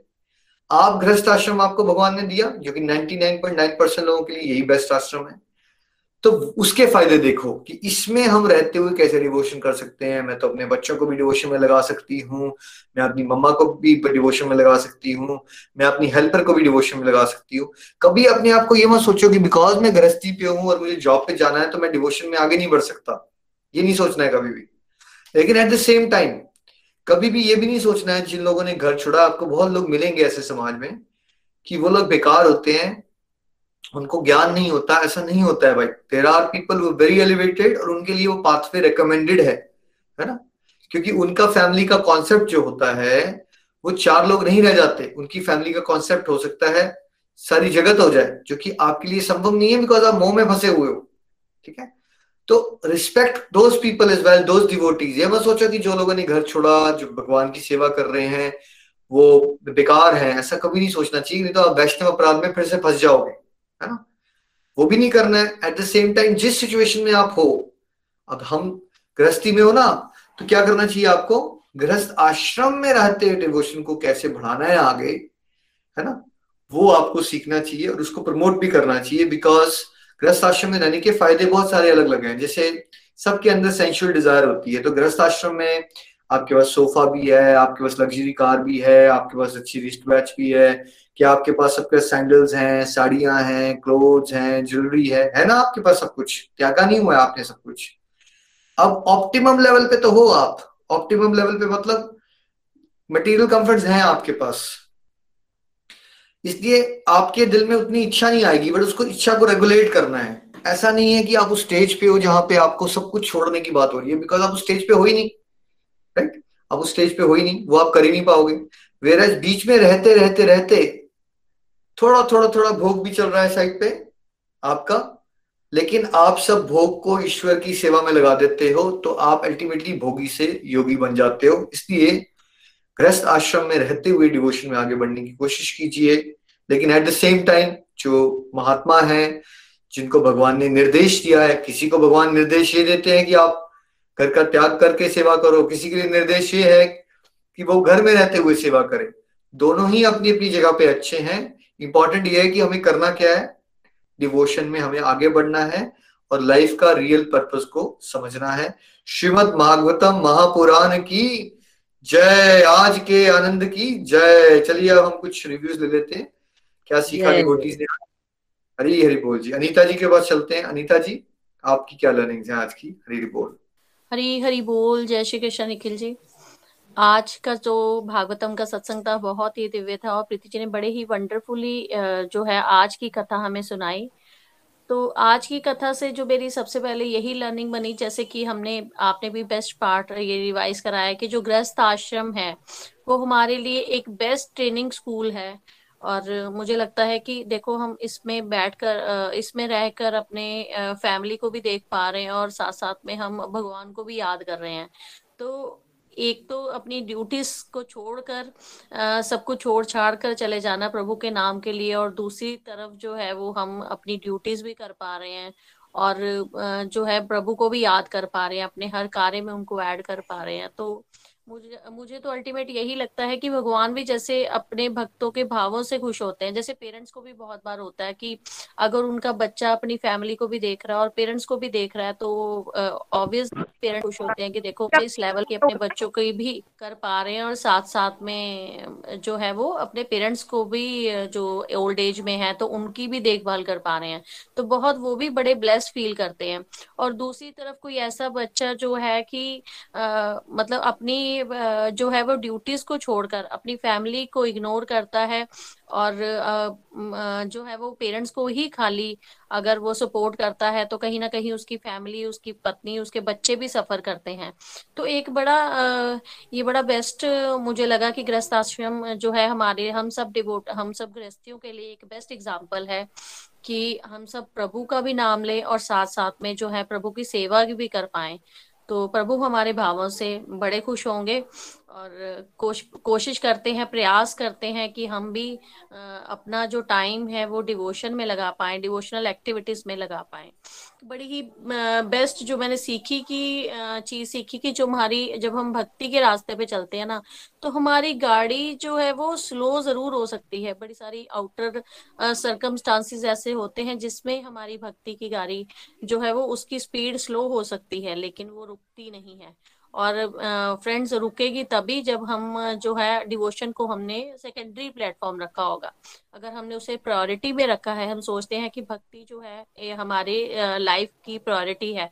जैसे पेरेंट्स को ग्रीट करना प्रायोरिटी है, बच्चों को देखभाल करना प्रायोरिटी है, इसी प्रकार अगर हमने प्रभु की सेवा को भी प्रायोरिटी बना रखा है तो हमारी जो है वो भक्ति की गाड़ी जो हम डिवोशन कर रहे हैं वो स्लो ज़रूर हो सकती है, लेकिन हम हम उससे बिल्कुल कट ऑफ़ हो जाएँ, ऐसा नहीं हो पाएगा। तो जब तक हम उनकी शरण में रहेंगे तो हमारी गाड़ी चाहे धीरे धीरे धक्के लगाकर ही चले पर चलती रहेगी। नेक्स्ट मेरी जो लर्निंग बनी वो यही थी कि प्रभु को हम जान पा जान सकते हैं। कुछ एफर्ट्स हमें आ, लगाने पड़ते हैं आ, भक्ति के। और एक चीज़ मेरे को आ, बड़ी बेस्ट लगी कि प्रभु हम हमें मिल भी जाएँगे ठीक है? भक्ति के द्वारा मिलेंगे। लेकिन साथ साथ में हमें वैराग्य की भी ज़रूरत पड़ेगी। जैसे कि बताया आज के सत्संग में प्रीति जी ने कि पाँच जो सॉरी छह पत्तियाँ हैं, पाँच तो हमारी सेंसेस हो गई और सिक्स हो गया मन। अगर हम इन्हीं, इन सिक्स पे ही फोकस कर पाते हैं ना, इनको कंट्रोल कर पाते हैं तो इनको दास बना के रखते हैं और प्रभु को स्वामी बनाते हैं। तो कहीं ना कहीं हम जो है वो प्रभु के दास बनने के काबिल हो जाएँगे, उनके शुद्ध भक्तों में शुमार हो जाएँगे। तो ये भी मेरी लर्निंग है कि हम भक्ति के रास्ते पर आगे बढ़ेंगे, लेकिन वैराग्य के साथ आगे बढ़ेंगे तो हम अपना गोल जो है वो ज़रूर अचीव करेंगे। अगर दूसरी तरफ़ हम खाली भक्ति के रास्ते, भक्ति के बारे में ही सोचने, सोचें कि हम भक्ति ही करें तो कहीं ना कहीं मिथ्या अहंकार अगर हमारे मन में शून्य सा भी आ गया तो हमारी जो गाड़ी है वो पटरी से भटक सकती है। तो हमें भक्ति के साथ साथ वैराग्य पर भी फोकस करने की ज़रूरत है डिटैचमेंट करने की ज़रूरत है, जो हमने एक्सेसिव दुनियादारी से बना रखी है उस उस चीज़ों को लेके। और एक और बेस्ट लर्निंग बनी मेरी कि जब हम प्रभु के रास्ते पे होते हैं तो हम, जो बड़ी सारी डिजायर्स हम मन में करते हैं ना कि हमें ये भी मिल जाए, ऐसा होना चाहिए फैमिली लाइफ ऐसी होनी चाहिए या ऐसे वेल्दी होना चाहिए, ये, या सारी चीज़ें होनी चाहिए। उसके विपरीत जब हम प्रभु की भक्ति के रास्ते पर चल पड़ते हैं ना तो हमें चीज़ों के साथ डिटैचमेंट तो होनी शुरू हो जाती है। लेकिन वो जो कृपा है ना प्रभु की कृपा उसकी वजह से वो सारी चीज़ें जो हमने मटेरियल डिज़ायर भी कभी ना कभी मन में की होती है ना वो भी पूरी होनी शुरू तो जब हम यही कहना चाहूँगी कि जब कोई भी भक्त जब प्रभु की कृपा होती है ना तो जो बड़ी सारी मटेरियल डिजायर्स के लिए हम भागते थे आगे पीछे। जब प्रभु की कृपा होती है तो क्या होता है कि भक्त आगे आगे चलता है और सारी वो लग्जरी सारी कृपा जो भगवान उस अपने भक्त पे करते हैं, वो पीछे पीछे चलनी शुरू हो जाती है। भक्त उन सब चीज़ों की शायद इतनी इंपॉर्टेंस उसकी लाइफ में उस वक्त रह नहीं जाती क्योंकि उसको बड़ा हायर टेस्ट मिल गया होता है। लेकिन प्रभु जो है अपने भक्त पर कृपा बनाए रखते हैं चाहे वो मटेरियली हो डिवोशनली हो सब प्रकार की कृपा करते हैं। और हम सब पर भी बहुत कृपा है। तो अगेन थैंक्स हरी हरी बोल जी हरी हरी हरी हरी बोल हरी बोल। Thank you Anita ji. बिल्कुल बहुत अच्छी लर्निंग आपने। बस हमने क्या ध्यान रखना है कि गाड़ी धीरे धीरे हो सकती है, सुप्रीति जी ने कहा। बस गड़बड़ तब होती है जब हम वैष्णव अपराध के चक्कर में पड़ जाए, उससे बचना है। इसलिए मैंने कहा कि हमारा बात तो ये है है ना, घर पे रह के डिवोशन करना। बट ऐसा भी लोग हैं जो वर्ल्ड में वैसा कर रहे हैं, दूसरे पाथ पे भी चल रहे हैं। बस उसके बारे में बात ना करें या निंदा ना करें, उससे बचे हम। देखिए, जैसे पेरेंट्स होते हैं कई बार बच्चों को ना, पहले बड़ा डिसिप्लिन कई बार तो मल्टी बिलियनर लोग होते हैं, उनके बच्चे बड़े डिसिप्लिन लाइफ जी रहे होते हैं। बहुत डिसिप्लिन से हैं उनको, पहले। लेकिन जब वो ग्रेजुएट कर जाते हैं बिज़नेस संभाल लेते हैं तो वही फादर ना एक दिन out of blue moon suddenly अपने बेटे के लिए लैम्बोर्गिनी ले आता है। दो करोड़ की गाड़ी, पाँच करोड़ की फरारी ले देता है उसको सडनली राइट तो वही जो फादर पहले बहुत ही स्ट्रिक्ट था, बच्चे को डिसिप्लिन में रखा था, उसने क्या रखा था कि उसका दिमाग ना खराब हो जाए। अब उसको पता चल गया कि he is on the right path अब इसको कोई फ़र्क नहीं पड़ता इन बातों से। तब वो गिफ्ट भी कर देता है उसको। वैसे ही भक्ति में होता है, जब आप चले जाते हो ना, बड़े लगले लग उठ जाते हो तो अब आपको फ़र्क नहीं पड़ता। जब आप भगवान को पता है, आपको फ़र्क नहीं पड़ता, तब वो चीज़ें देना शुरू कर देते हैं। आपको कोई बात नहीं बेटा, कहीं ना कहीं तुमने कभी डिज़ायर की थी तो ये भी पूरी कर लो, कोई चक्कर नहीं। और उस समय पे वो वैल्यू नहीं करता। तो आपने बिल्कुल सही कहा तो भक्ति में आगे जब आप बढ़ जाओगे तो इच्छाएँ पीछे रह जाएँगी, आप आगे हो जाओगे, आप उन चीज़ों को वैल्यू नहीं करते जो पहले हमारे लिए बहुत बड़ी बातें हुआ करती थी। Thank you Nita ji. चलिए, विजय जी के पास चलते हैं। विजय जी हरी हरी बोल, हरी हरी बोल। हरे कृष्ण हरे कृष्ण कृष्ण कृष्ण, हरे हरे हरे राम हरे राम राम राम, हरे हरे। सबसे पहले प्रीति जी को कोटि कोटि नमन। व्यासपीठ को श्रीमद भागवतम के सत्संग में नित्य हमें इतनी बढ़िया बढ़िया प्रसंग वो सुनाते हैं कि मन आनंदित हो जाता है। और आज हमने पांचवा स्कंध शुरू किया। पहला स्कंध श्रोता वक्ता के अधिकार, दूसरा साधन स्कंद, और तीसरे स्कंद में सर्ग सृष्टि प्रभु की बनाई हुई, चौथे में विसर्ग, जो प्रभु के अलावा बाकी लोगों ने, ब्रह्मा जी और दूसरों ने बनाई उसके बारे में। और आज हमने पांचवा स्कंद जो है, जिसमें स्थान का वर्णन है, उसको शुरू किया। और प्रीति जी ने बहुत सुंदर सृष्टि तो बन गई, सृष्टि के लिए जगह भी तो चाहिए। सबसे पहली लर्निंग जिसको अनीता जी ने भी बहुत सुंदर तरीके से बताया कि मन और इंद्रियाँ, one plus five is equal to six. यदि ये हमारे कंट्रोल में है तो गृहस्थ में रहते हुए भी आपका कोई कुछ नहीं बिगाड़ सकता। बहुत ही सुंदर लर्निंग्स आज के सत्संग से मिली। दूसरा प्रियव्रत महाराज के बारे में बताया गया कि वो चाहते थे कि पूरी की पूरी पृथ्वी प्रकाश में रहे। अगर सूर्य दक्षिण में है तो उत्तर वाला पृथ्वी का पोर्शन अंधकार में है, लेकिन वो उस ओर चल पड़ते थे। प्रभु तपस्या से उनमें इतनी शक्ति आ गई थी कि वो उस अंधकार वाले पोर्शन को भी प्रकाशमय कर देते थे। हमारे लिए शिक्षा ये कि मनसा वाचा कर्मणा, हमने सेवा करनी है, परोपकार करना है, विश्व कल्याण के कार्य करने हैं, ये एक और बहुत बड़ी शिक्षा मिलती है। फिर प्रियवत महाराज से ही, देखिए वो इतने डिवोशन में हैं कि वो गृहस्थी में जाना ही नहीं चाहते। पर जैसा कि दुनिया में होता है, हम भी देखते हैं कि कोई आदमी इस तरह का है तो घर वाले खींच खींच के उसको गृहस्थी की तरफ़ ले जाते हैं। प्रियव्रत महाराज के साथ भी हुआ। वो तो डिवोशन में है, वो इस चक्कर में पढ़ना नहीं चाहते और उन्हें गृहस्थी में डालने के लिए प्रेरित किया जा रहा है। ब्रह्मा जी को इन्वोक किया जा रहा है, नारद जी को इन्वोक किया जा रहा है। देखिए वो किस हाईएस्ट पॉसिबल पेडस्टल पे पहुँच गए हैं। एक और लर्निंग कि हम प्रभु के सेवक हैं, प्रभु हमारे मालिक हैं। सेवक का काम क्या है? अपने मालिक के आदेश का पालन करना एक ही ध्येय कि स्वामी को कैसे प्रसन्न किया जाए। और हमने भी यही सोचना है कि प्रभु ने हमें इस जन्म जो दिया है गोल्डन अपॉर्चुनिटी दी है, ये किस उद्देश्य के साथ दी है? उस उद्देश्य को हमने कभी भी नजरअंदाज नहीं करना चाहिए। और अगर नजरअंदाज होता है तो फिर वही वो हाल होता है, जो शौबरी मुनि जैसे तपस्वी का, मछली का संभोग देख के हुआ हो। और जब ये बुद्धि भ्रमित होती है ना तो हम मायाग्रस्त हो जाते हैं। और माया तो इतनी प्रबल है, एक बार जकड़ती है तो फिर छोड़ती नहीं। हमने प्रियव्रत महाराज की एग्ज़ाम्पल से ही देखा। कि दस करोड़ साल गृहस्थी में रहे, ये माया की प्रबलता नहीं थी तो क्या थी? इस माया की प्रबलता को हमने चेक करना है रेगुलेट करना है और अपने आप को खींच के प्रभु भक्ति की तरफ़ ले जाना है। उसी तरह से जैसे जब आप अपने पेट डॉग को घुमाने के लिए ले जाते हैं, वो गंदगी में मुँह मारता है और आप पटा खींच के अपनी तरफ़ ले जाते हो, ये प्रयत्न हमें करते रहना। है फिर गृहस्थ आश्रम इतना बुरा नहीं है। गृहस्थ आश्रम रिकमेंडेड आश्रम है। बहुत से लोग जो हैं, वो गृहस्थ आश्रम में रह के ही प्रभु प्राप्ति करते हैं।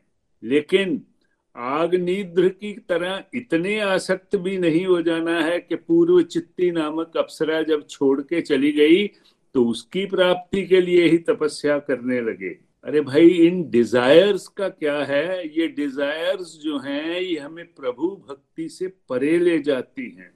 शिक्षा हमारे लिए ये कि मटेरियल चीज़ों को छोड़ना है स्पिरिचुअलिटी की तरफ़ बढ़ना है, और ये तभी पॉसिबल होगा जब हम सत्संग साधन से, सत्संग साधना और सेवा में लगेंगे सदाचारी जीवन।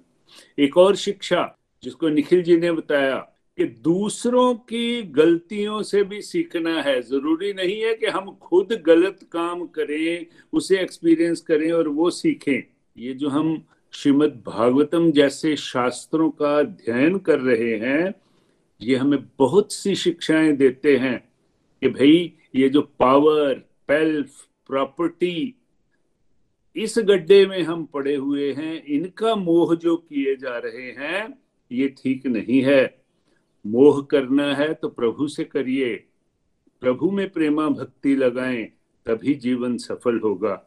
इसलिए ये प्रसंग, ये कथाएँ हमें सही मार्ग पे ले जाने के लिए प्रेरित करती हैं। यही बहुत बड़ी सीख है। और एक और शिक्षा कि जीवन में बैलेंस बना के रखिए। गृहस्थ जीवन में रहिए। लेकिन मटेरियल डिज़ायर से ग्रस्त मत हो जाइए। फोकस आपका कहीं और होना चाहिए। फोकस प्रभु में रखना चाहिए। जीवन के उद्देश्य को नहीं भूलना चाहिए।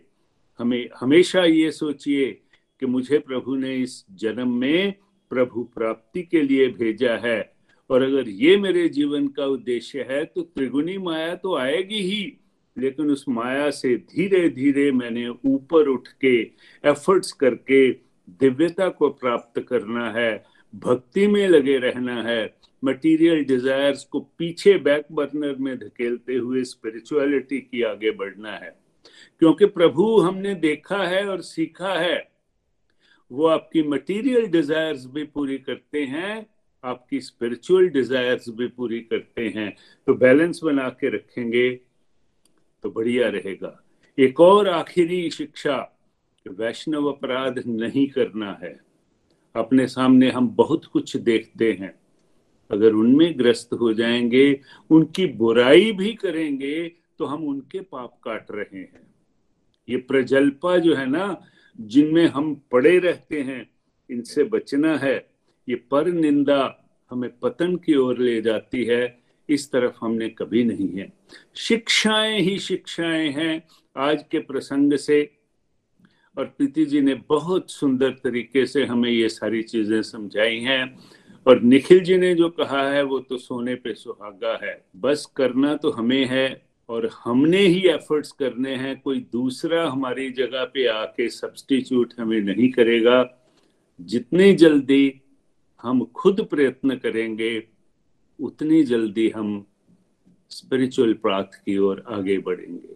हरी हरी बोल Hari Hari thank you so much Vijay ji. बहुत ही प्यारी लर्निंग्स आपकी बनी। देखिए, जैसे आपने प्रियव्रत की बात की ना, प्रियव्रत के पास कितनी पावर्स आ गई थी? कैसे आई लेकिन पावर्स भगवान के साथ जुड़ के। ऐसे ऐसे इनकंसीवेबल काम कोई कर सकता है अगर वो भगवान से जुड़ा रहे, है ना? तो अगर प्रियव्रत इतने बड़े काम कर सकते हैं, भगवान के साथ जुड़े रह के तो आपके लाइफ में कौन सा ऐसा संघर्ष है जिसको आप डील नहीं कर सकते। कौन सी ऐसी पावर है जो आप अचीव नहीं कर सकते? लेकिन कंडीशन एक ही है कि हमेशा भगवान से जुड़े रहिए। Thank you Vijay ji. चलिए लुधियाना चलते हैं, कृष्णा जी के पास।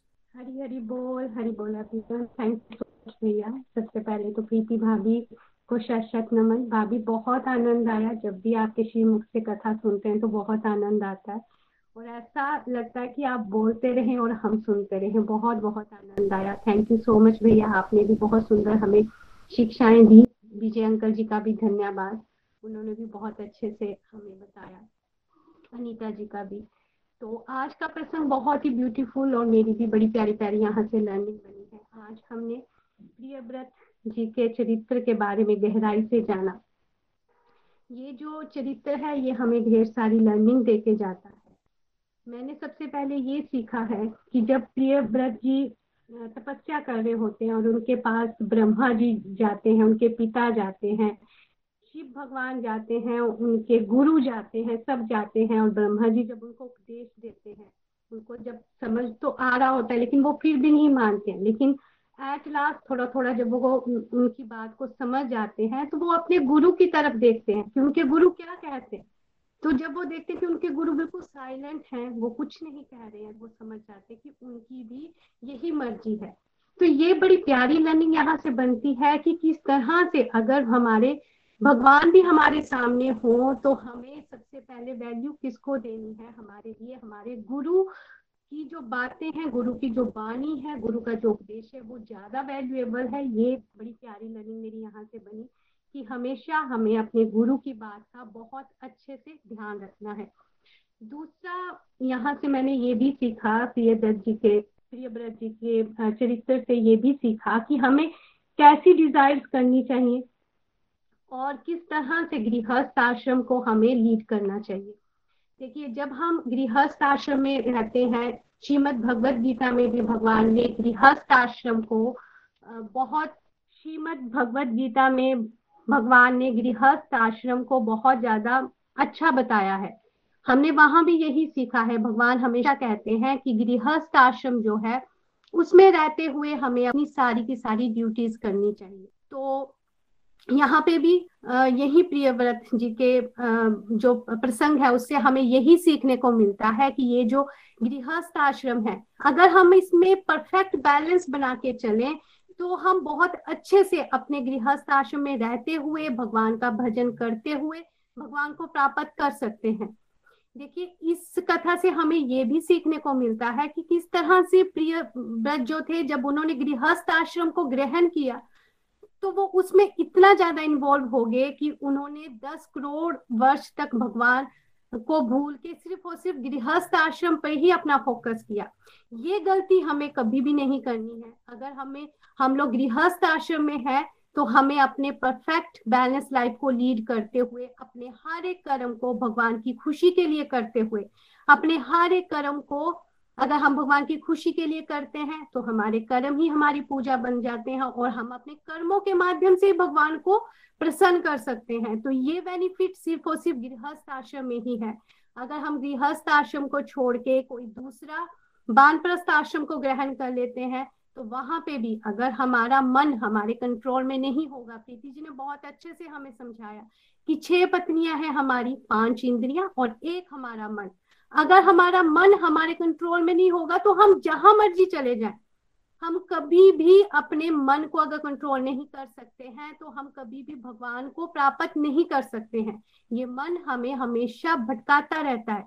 सोबर मुनि जी का यहाँ पे बहुत ब्यूटीफुल प्रीति भाभी ने एग्ज़ाम्पल दिया और मुझे भी बहुत पसंद है पर्सनली ये एग्ज़ाम्पल इस एग्ज़ाम्पल के माध्यम से हम ये समझ सकते हैं कि इतने महान ऋषि मुनि, जो इतने बड़े तपस्वी हैं, पानी में जाके तपस्या कर रहे हैं, लेकिन एक क्षण ऐसा जिसमें उनका मन उनको ठग लेता है, उनकी इंद्रियाँ शीतल हो जाती हैं और उन्होंने भी हम आगे कथा में उसको अच्छे से, उस प्रसंग को हम समझने वाले हैं।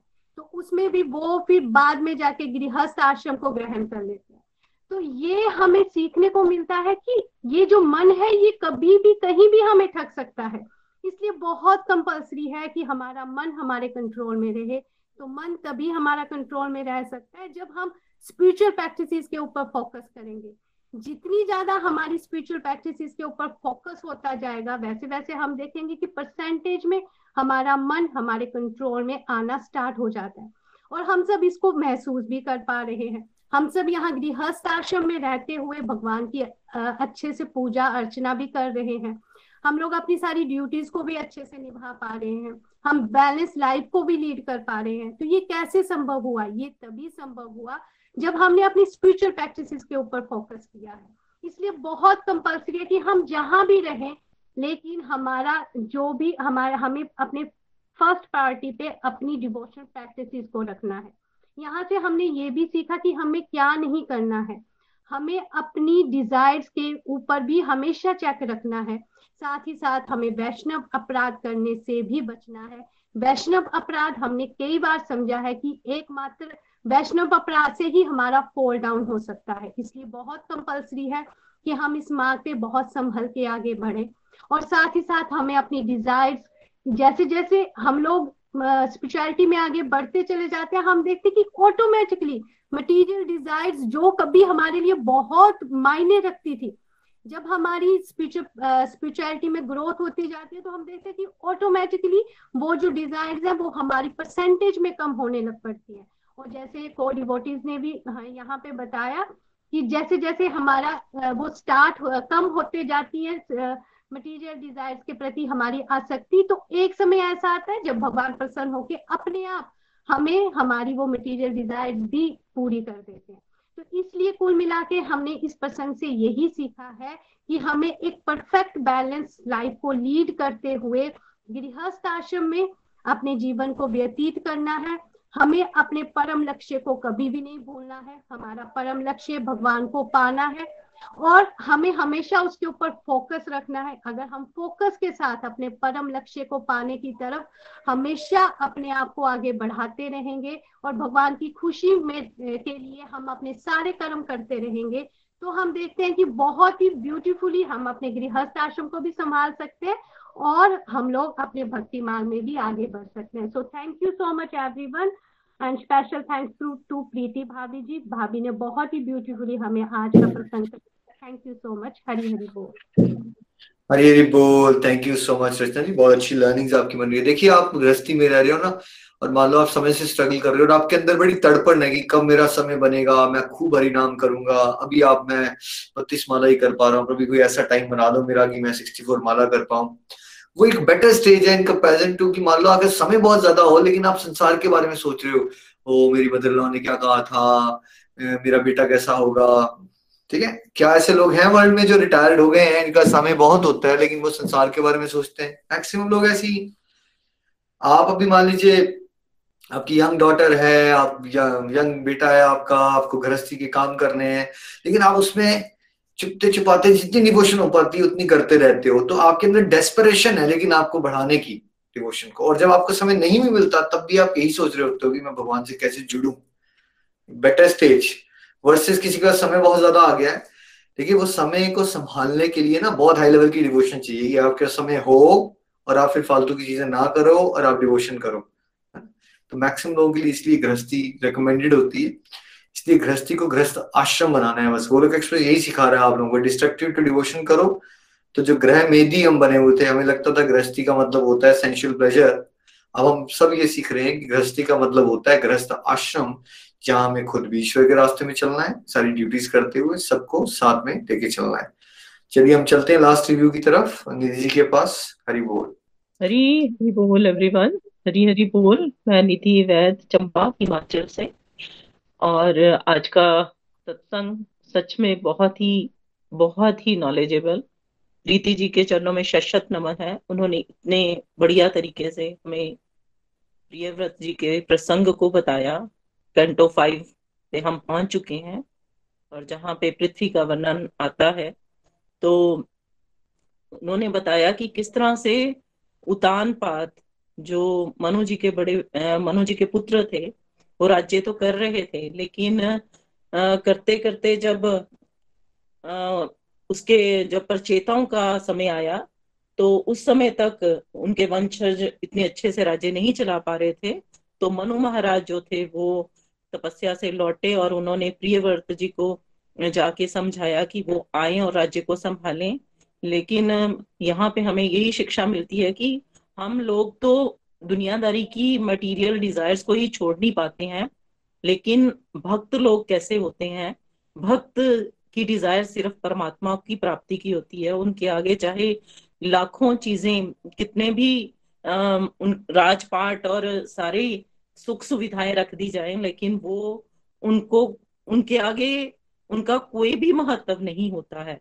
एक अच्छे भक्त के आगे तो वो प्रिय व्रत जी के चरित्र से हमें दिखता है जब उनको, उनके गुरु जी उनके पितामा ब्रह्मा जी आके समझाते हैं तो फिर उनको समझ आती है कि नहीं, परमात्मा की इच्छा को मुझे सर्वोपरि रखना है, क्योंकि मेरा जो जन्म है वो प्रभु प्राप्ति के लिए ही हुआ मतलब अगर मैं प्रभु प्राप्ति चाहता हूँ तो परमात्मा की इच्छा अगर इस समय यही है तो मुझे मुझे परमात्मा की इच्छा को सर्वोपरि रखते हुए उसी पे चलना होगा और वो फिर एक्सेप्ट करते हैं राजे। और फिर हमें ये भी समझ आता है कि मानव, जब मानव जो है, वो माया में फंसता है तो कैसे दस हज़ार करोड़ साल तक वो राज्य का मोह भी नहीं छोड़ पाते। जब पहले तो वो तपस्या कर रहे हैं और तपस्या के बाद वो गृहस्थ आश्रम में आना नहीं चाहते, लेकिन जब गृहस्थ आश्रम में आ जाते हैं तो फिर वो मोह भी माया हमें किस तरह जकड़ लेती है, ये भी हमने यहाँ पे देखा कि माया की जकड़न जो है, वो जीव को कितनी ज़्यादा देर तक जो है प्रभावित किए रहती है।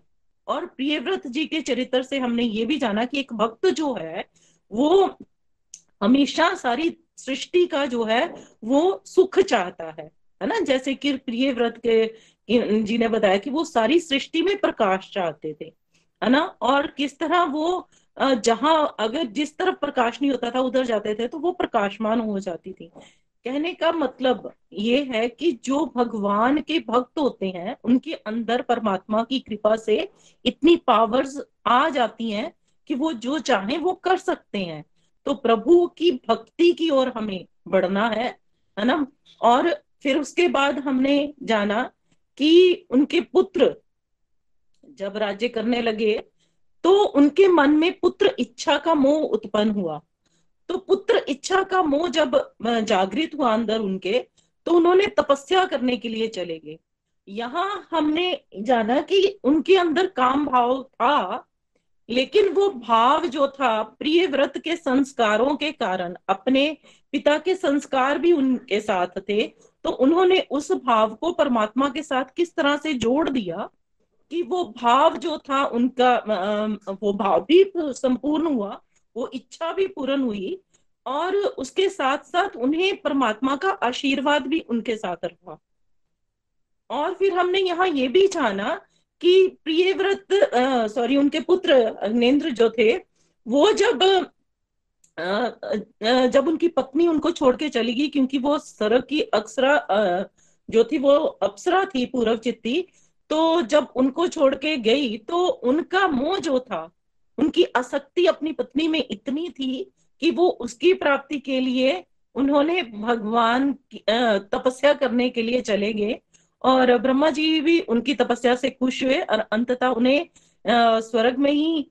जहाँ पूर्व चित्ती थी, वहीं पे उनको जो है वो, वही स्थान मिला। कहने का मतलब क्या?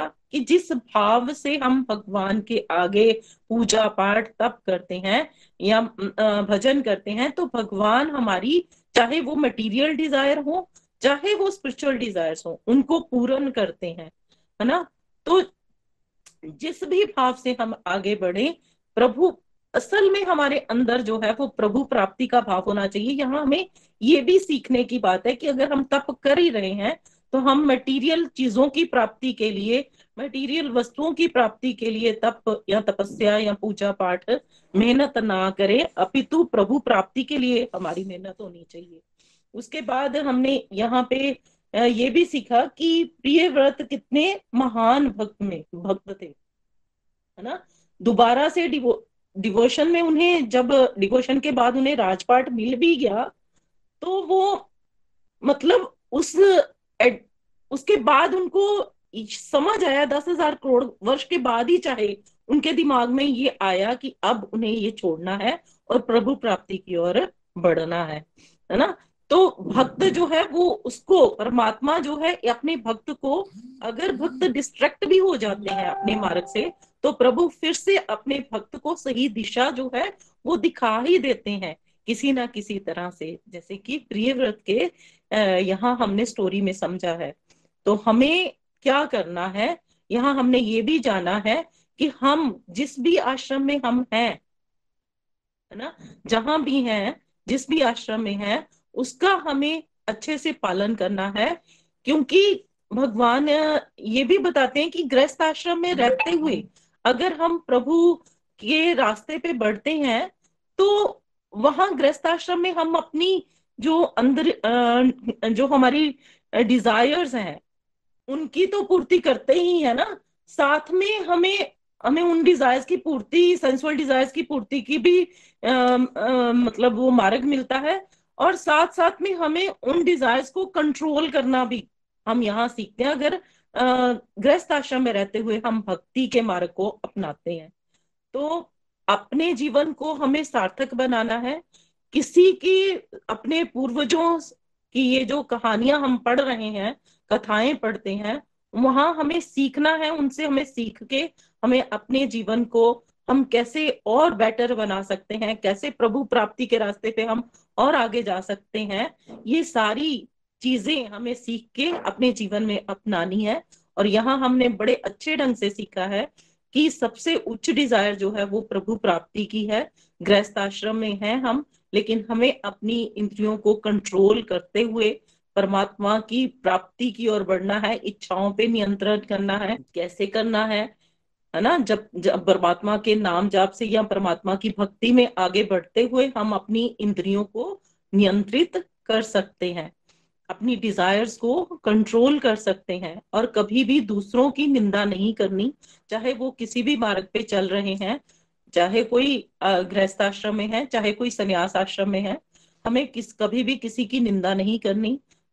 भक्त की निंदा से सबसे बड़ा अपराध है उस अपराध से हमें बचना है। तो बहुत सारी बातें जो हैं प्रीति जी के माध्यम से इन्हीं कथाओं से हमें सीखने को मिलती हैं। तो थैंक यू एक बार फिर से प्रीति जी का बहुत बहुत धन्यवाद। हरी बोल हरी हरी बोल। Thank you so much Neeraj ji बहुत प्यारी लर्निंग है आपकी। चलिए अब प्रेयर सेगमेंट में चलते हैं हम। नीलम जी हरी हरी बोल हरी हरी बोल। हरी हरी बोल। हरी हरी बोल। आज का सत्संग बहुत ही बढ़िया, बहुत आनंद आया। मैं नीलम महाजन पठानकोट से, सभी के व्यूज़ भी सुने, प्रीति जी की कथा भी सुनी। निखिल जी, आपने जो बहुत सुंदर सुंदर लर्निंग्स बताई, वो भी सुनी। बहुत आनंद आया। और सुखदेव गोस्वामी जी ने परीक्षित जी के क्वेश्चन का आंसर देते हुए दोनों ही विचारों का अनुमोदन किया है। नंबर एक पे, कि भक्ति से जो बड़ा चढ़ा व्यक्ति होता है ना, जो भक्ति में आगे बढ़ जाए, जैसे प्रिय व्रत थे। वो कभी भौतिक जीवन के गर्त में नहीं गिरता अगर भौतिक जीवन में अपना भी लेता है ना तो क्योंकि उसकी इंद्रियाँ और मन उसके कंट्रोल में होता है, इसलिए वो कभी भी नीचे नहीं गिरता। देखिए, भौतिक जीवन अपनाना, गृहस्थ जीवन अपनाना तो बुरी बात नहीं अगर ज़रूरत है, उनके पिताजी कह रहे हैं, पिता की आज्ञा का पालन करना, ब्रह्मा जी आए हैं, जो हमारे पितामा है, उनकी आज्ञा का पालन करना तो कर्तव्य बनता है व्यक्ति का, है ना? और साथ में उन्होंने ये भी कहा कि जो दुनियादारी में डूबा है, वो कृष्ण भक्ति में नहीं लग सकता।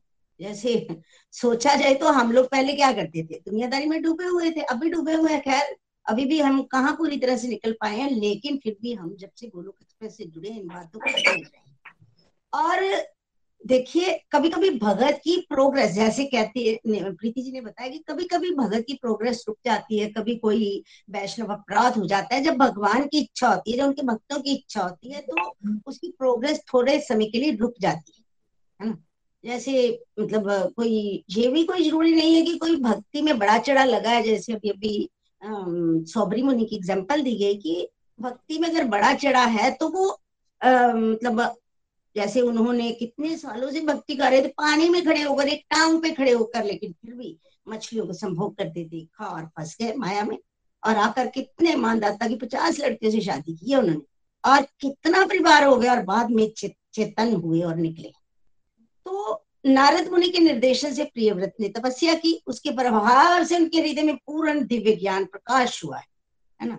उनकी जब वो दूसरी तरफ़ वो तो चले गए, लेकिन दूसरी तरफ़ मनु जी महाराज जो हैं वो तपस्या करने के लिए चले गए अपने बेटे को राज्य देकर। और प्रचेताओं तक तो बड़ा अच्छा राज्य चला। उसके बाद उत्तराधिकारी नहीं था, इसलिए वो अपने बेटे के पास जाते हैं प्रिय व्रत के पास जाते हैं। लेकिन ब्रह्मा जी को पता था कि इनके मनाने से वो अपने बैराग्य से पर अड़िंग है, वो अपने पाथ पर अड़िंग है, मानेंगे नहीं। उन्होंने बहुत समझाया, पिता के आगे का पालन करना बच्चों का कर्तव्य बनता है, लेकिन फिर भी वो कहते हैं, मैं फंस जाऊँगा। फिर ब्रह्मा जी आते हैं, नारद जी भी वहाँ थे और नारद जी के ने भी नमस्कार किया, क्योंकि उनके पिताजी आए हैं, प्रिय व्रत को बहुत समझाया। फिर भी देखा उन्होंने कि ये अपने पाथ पर अडिंग है, लेकिन फिर दादे पोते में बातें हुई।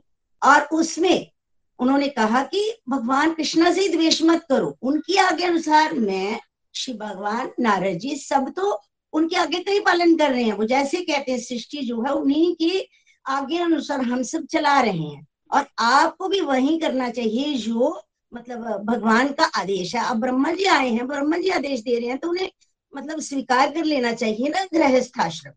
तो बहुत समझाने के बाद जब उन्होंने ऐसा कहा कि भगवान की आज्ञा अनुसार कार्य करना चाहिए तो प्रिय व्रत मान जाते हैं। उन्होंने मान के अंदर से कन्विंस हो गए और उन्होंने नारद जी की तरफ़ देखा और नारद जी भी आ, मतलब नारद जी ने भी कुछ नहीं कहा तो गुरु की तरफ़ से की आज्ञा मिल गई और आकर उन्होंने राज्य किया और फिर कैसे फंसे हैं?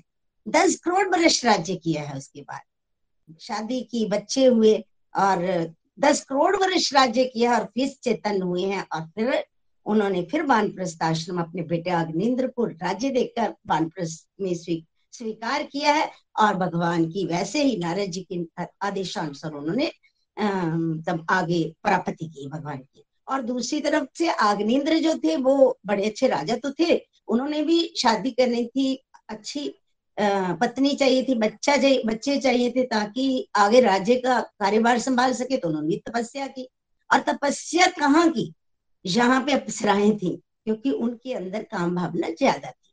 और फिर ब्रह्मा जी ने देखा ब्रह्मा जी को तो पता था कि वो तपस्या कर रहे हैं तो समय आने पर उन्होंने एक पूर्व चित्ती को भेजा और उसके साथ शादी हो गई, शादी के बाद बच्चे हो गए। और अप्सराएँ तो धरती पर थोड़े समय के लिए रहती हैं। जब समय आया, पूर्व चित्ती चली गई तो फिर उद्विघन हो गए, क्योंकि जी पत्नी भगत थे। दूसरी तरफ़ जब जी पूर्व चित्ती चली जाती है, जब अपने बेटे नाभि को राज्य देकर खुद तपस्या करने चले जाते हैं, ताकि उनको फिर उनकी प्राप्ति, पत्नी की प्राप्ति हो सके।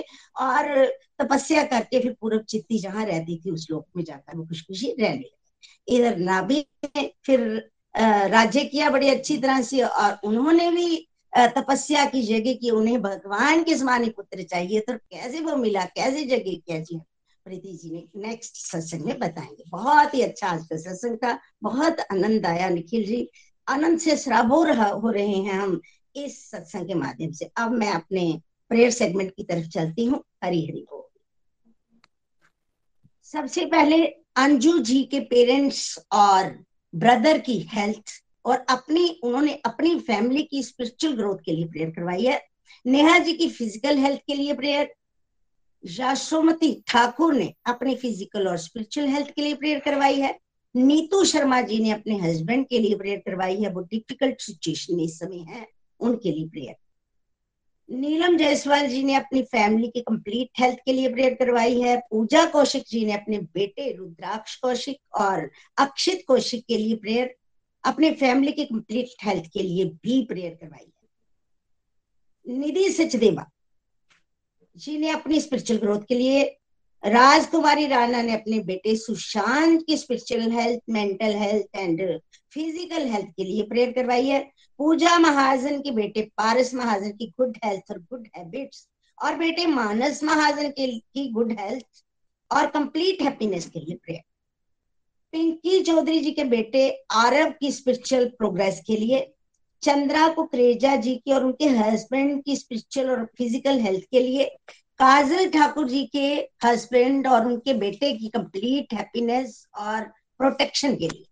रुचि जिंदल जी की फैमिली की कंप्लीट हेल्थ के लिए प्रेयर अजय सरीन। अजय सरीन फोर्टिस को हरी कृपा मिले, इसके लिए उन्होंने प्रेयर करवाई है।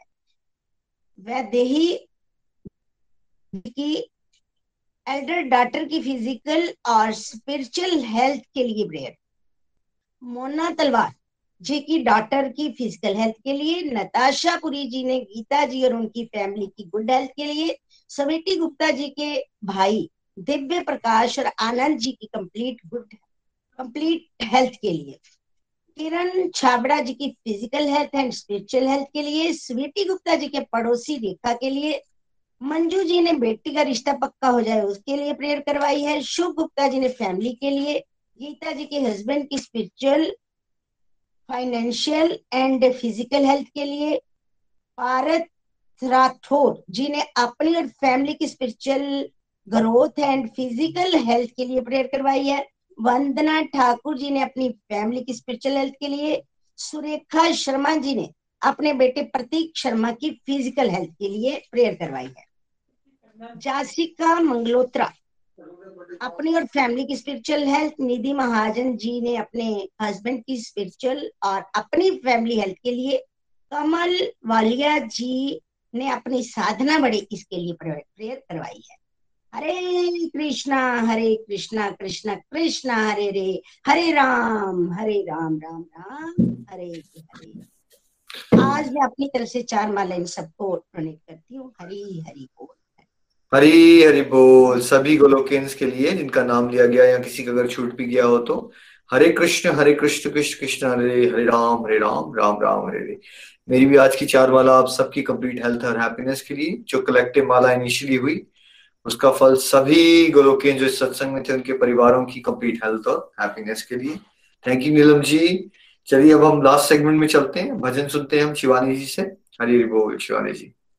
हरी हरी बोल, हरी हरी बोल एवरीवन हरी हरी बोल निखिल भैया, हरी हरी बोल प्रीति दीदी। बहुत ही आज का सत्संग आनंदमय था और जो प्रसंग था आज का ग्रस्त आश्रम पर तो नेचुरली वो हमारे लिए ही, हमसे ही रिलेट कर रहा था क्योंकि हम सभी जो है वो ग्रस्ती हैं।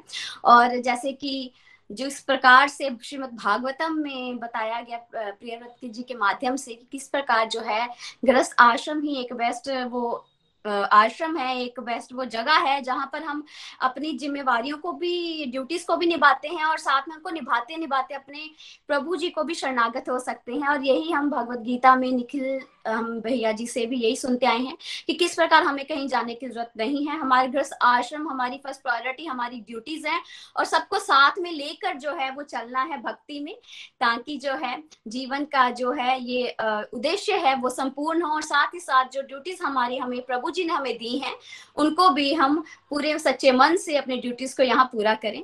तो ज़्यादा समय ना लेते हुए हम अपनी नेक्स्ट सेगमेंट जो है भजन की तरफ़ जाते हैं। Thank you so much Rupali दीदी, प्रीति दीदी, निखिल भैया मुझे सेवा देने के लिए। तो मैं ये अपना भजन जो है, वो श्री श्री राधे श्याम सुंदर जी के श्री चंद कमलों में अर्पित करती हूँ। हरी हरि बोल, हरी हरि बोल। गोविंद चले आओ,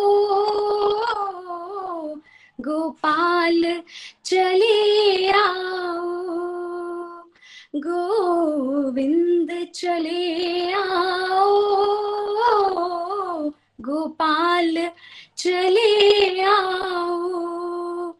मेरे मुरलीधर माधव, नंदलाल चले आओ।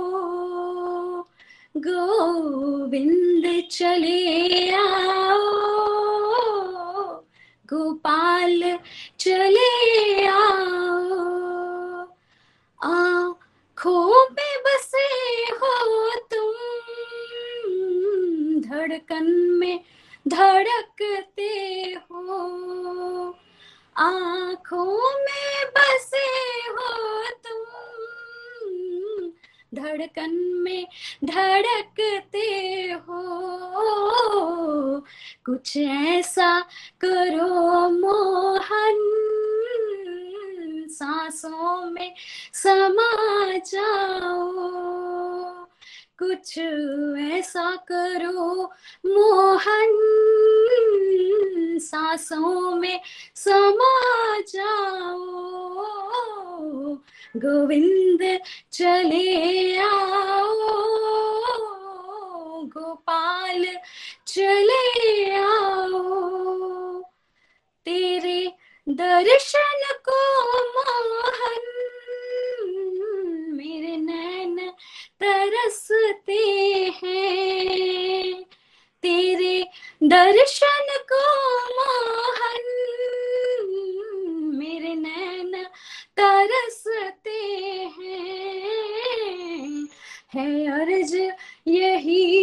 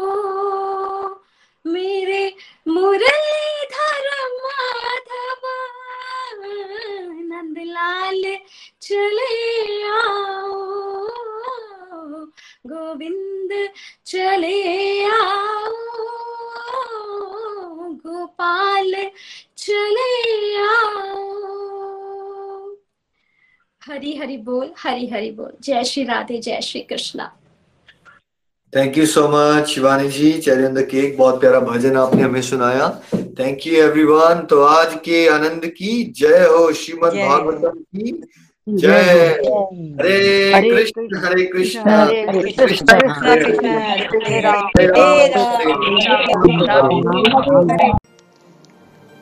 गोलोक एक्सप्रेस से जुड़ने के लिए आप हमारे email address info at Golok Express dot O R G द्वारा संपर्क कर सकते हैं, या हमारे व्हाट्सएप या Telegram number seven zero one eight zero two six eight two one से भी जुड़ सकते हैं।